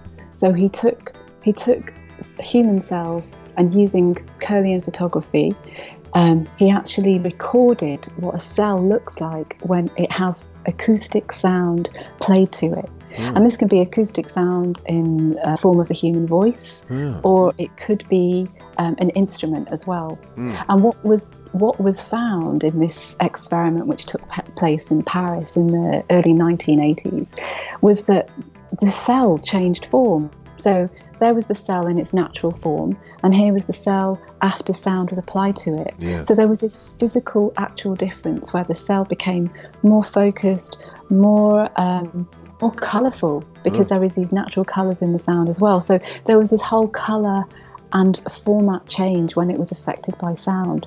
And also, some some listeners out there may have heard of cymatics as well, which is um, which you can find videos on YouTube about the physical, um, uh, like sand, for example, or water, how it looks when vibration is applied to it as well and it changes form. So these are all examples of how we are affected by frequency. And and are the are the different parts of the body do they do they have different resonant frequencies? Indeed. So, actually, if you start looking at the organs of the body, there's been research done that actually takes a fundamental note um, and is is the fundamental note of that particular organ. So, your liver has a fundamental note. Your kidney, like D, is the fundamental of kidney. So there's different. The gallbladder has another note. The heart, the pericardium. So when you start looking at this, it's oh right, my body is made up of sound. Yeah. My body is made up of different notes. Right, and presumably um, this helps you diagnose these illnesses. So, I mean, how do you go about diagnosing a problem? You mentioned the liver there. I mean, do do you are you able to test whether it has the note it's supposed to have? How do you go about diagnosing these problems? Yeah, well, that's that's um, that's a good question. Um, so there's various different things, um, but one of the one of the most simple um, ways to diagnose this is to your pulses. So the pulse allows us to see whether it's strong or whether it's weak. So that's one area that, that is a way to diagnose this. Then it's also different things about a person's appearance, a person's energy. So it's kind of how someone is. Do they do they seem full of energy? Do they seem active, or are they, are they a little bit um, quiet, a little bit introverted? You know, actually, each of the organs has different qualities to it, and so when you start looking into that, you see how this person could be deficient or um, overactive in a certain organ. Then this information helps to diagnose what how to how to treat this person with sound. Right. And then you start looking at the different notes for the different organs. Then you're like, oh, so do we need to activate this a little bit more? If so, this is the technique that would work. Or if they are um, overactive, we need to pull it back because it's really, in, in simple terms, it's about balance and harmony. So let's try to balance in ourselves. And I like to compare it to um, imagining that your body is a musical instrument. So let's say guitar. So if you're playing a guitar and you have one string that's out of tune, when you play your song, it's not going to sound so so great. So once you tune that string, then you play your song. Right. So, getting into the nuts and bolts, then, how do you go about treating those problems? Do you do you just fire um, the correct resonant frequency for that part of the body uh, at the organ in question, or do you have a sort of, as you mentioned, this sort of tweaking approach? And and are there a range of potential tools to choose from depending on the patient's situation? Yes, there are different techniques that I can use, um, which are most suitable for the patients being treated. Um, so it depends on the, their diagnosis. It depends on what they need. So some of the techniques are more harmonizing, some of them are more activating. So um, they're using um, tuning forks. So there's a set of tuning forks that are different notes, like notes of a piano. So you have a full octave with the sharps. So um, there's different techniques like the shoe points, there's musical spine, there's TEP, there's 8. So it's it's it's a variety of different things. Could you give So us an I- example, Tracy? Like, give us an example of, of a situation that you might have, maybe a a particular problem, and how you know, having assessed that problem, you would then choose which tool to use and in what way. Mhm. Um, so there's an amazing, a great technique called musical spine, and musical spine um, uses the tuning forks down the center of the spine, so straight down the back of the body. So if somebody has got um, is quite stressed, maybe they've got tension in their shoulders, um, they're not sleeping so well. Um, this is a really good technique to use. So there is different points on the back of the spine which each of the notes relates to. So you literally follow this down, this map down the back of the body using the different tuning forks. Then this allows um, a release to happen energetically. So as you keep going down the body, this release um, allows the energy to flow down. And just it's kind of like draining things you don't need anymore. So you drain this energy out and down the back of the body and it it creates um, much more harmony in the person and much more um, relaxation um, but also allows them to come back into their natural state of being which is mm. essentially what we're all looking for mm. so that, that's that's one technique that, that can be used in a situation. Each of the different organs, of- like I mentioned before, has a fundamental sound, and you can actually tone that note into the into the that particular organ. Mm. So, for example, your kidneys in D. If you find a D, then sing that. Hold hold the hold the organ with your hands, and then sing that, and you can start to tune your own organs. And presumably, it's more powerful if the person themselves does that because their body is is, a resonant chamber in itself. Exactly, Right. exactly. So it's just having the knowledge to know which sounds you need to be working with. Mm. Then you can apply them. Fantastic. Gosh, I'm, I'm tempted to put this schema onto the notes for the show. I might ask you to send me that so that we just have to listen to the note, sing it, and, and we're going to feel better without even having to go to a doctor at all. So, Tracy, we've spoken today on the show already about subsonic frequencies that were allegedly used in ancient times, not only for health, but also for meditation and prayer. Do you use some of these ancient approaches in your treatments? And, and if so, for what purpose? I certainly do work with um, meditation and prayer in, in the practice, and um, there's there's something about working with sounds that have a history, sounds that have a lineage. I think that's really important, and it's very much about working with what has gone before us and what you call them the ancients. You know, certainly the ancestors knew about that they've passed down over time. Um, and there's some frequencies that come from the um, ancient Japanese science of sound I work with certain vowels and certain consonants, and um, these have certain patterns. So, like mantras, you sing them in certain ways, and but like with anything like this, I think it's really important to to know about why you're singing something, why you're working with a certain vibration, and how it's affecting yourself and, and others. Because if we are this musical instrument, if we are vibration, then that means every time we sing a mantra, every time we work with a certain sound, we're actually connecting in with something other and greater than ourselves.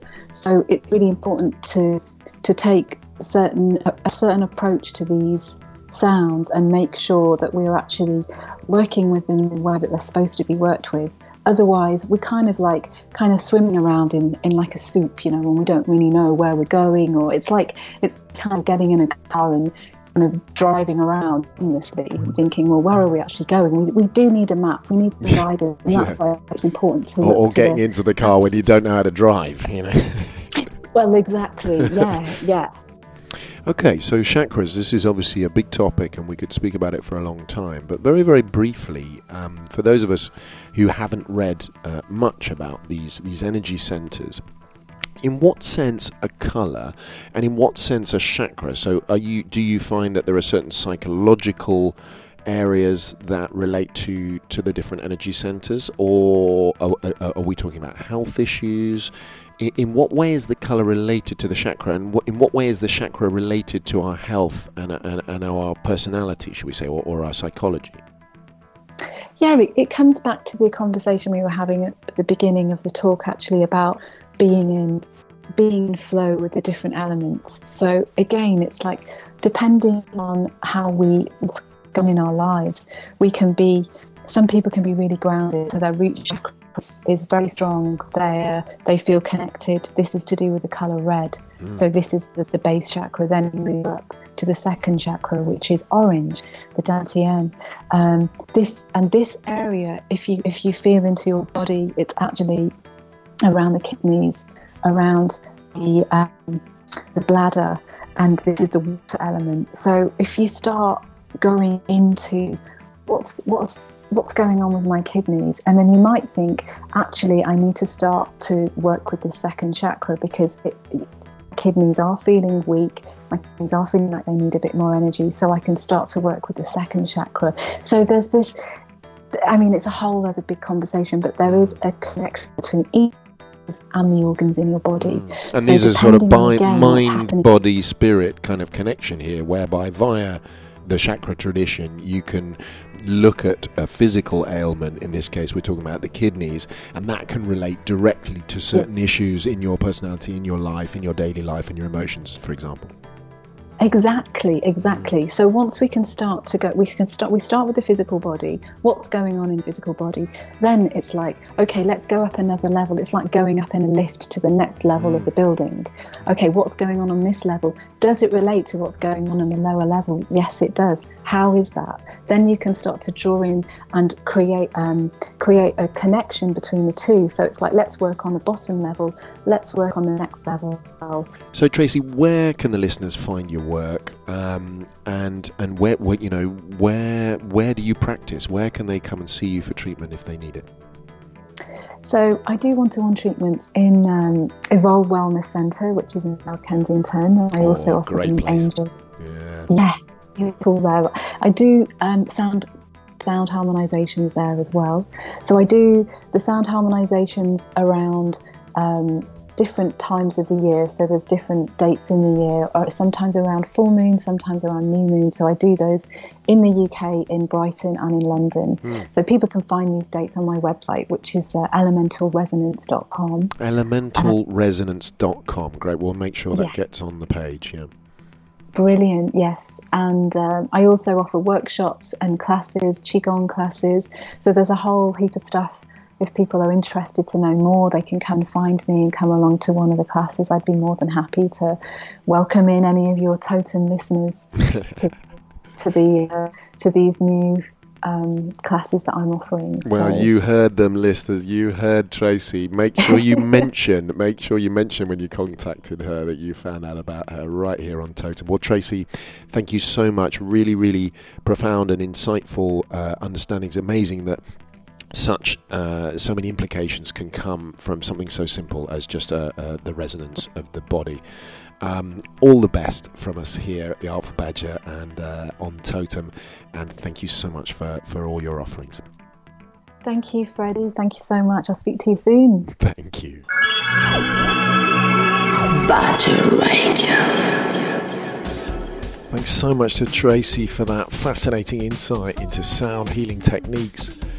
And she's very much still the first lady of breaks, it would seem, in this remix that she released on the 14th of February for January Thompson's single You For Me. Uh, I'm not a huge fan of vocals in house music, but this is a beautifully crafted remix, layering together some gorgeous percussion sounds to create a chunky, deep remix that remains really true to its ethereal um, original. So great job, Tracy. Turn this one up for the break.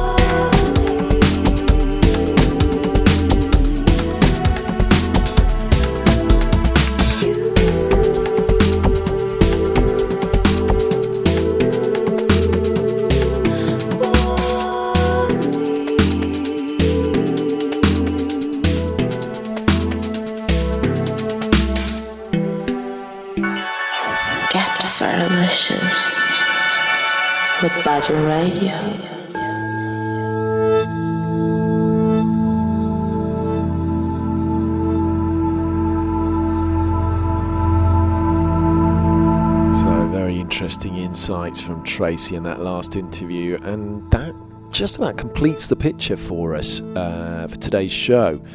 Although I now wish that I'd invited a modern physicist to talk about the implications of all this and, and the implications of Tesla's quote, you know, if you want to understand the universe, think of energy, frequency, and vibration. As it'd be really interesting to know more about the modern research being done into the vibrational nature of the universe itself. So please post any interesting links to research about that in the comments below. Personally, having wanted to make this show and speak to these specialists for donkey's years, I feel more confident than ever to say that I think the world we see around us is more accurately described as a vibrational world made up of completely interdependent factors constantly in flux. Please write to me at freddy at artfulbadger.org. That's freddy double D Y at artfulbadger.org. If you've got anything you'd like to add to this debate, uh, for me it is certainly not complete, and I will, will be researching this probably for the rest of my life. So thank you so much for tuning in to Totem. Please do hop onto iTunes and leave us a review if you can. That will really, really help us to get this quite young show out to a much wider audience in the future. So uh, please do that for us. That'd be a great, great favour. Thanks also to all of our fascinating guests for helping us navigate these complex themes in such an accessible way.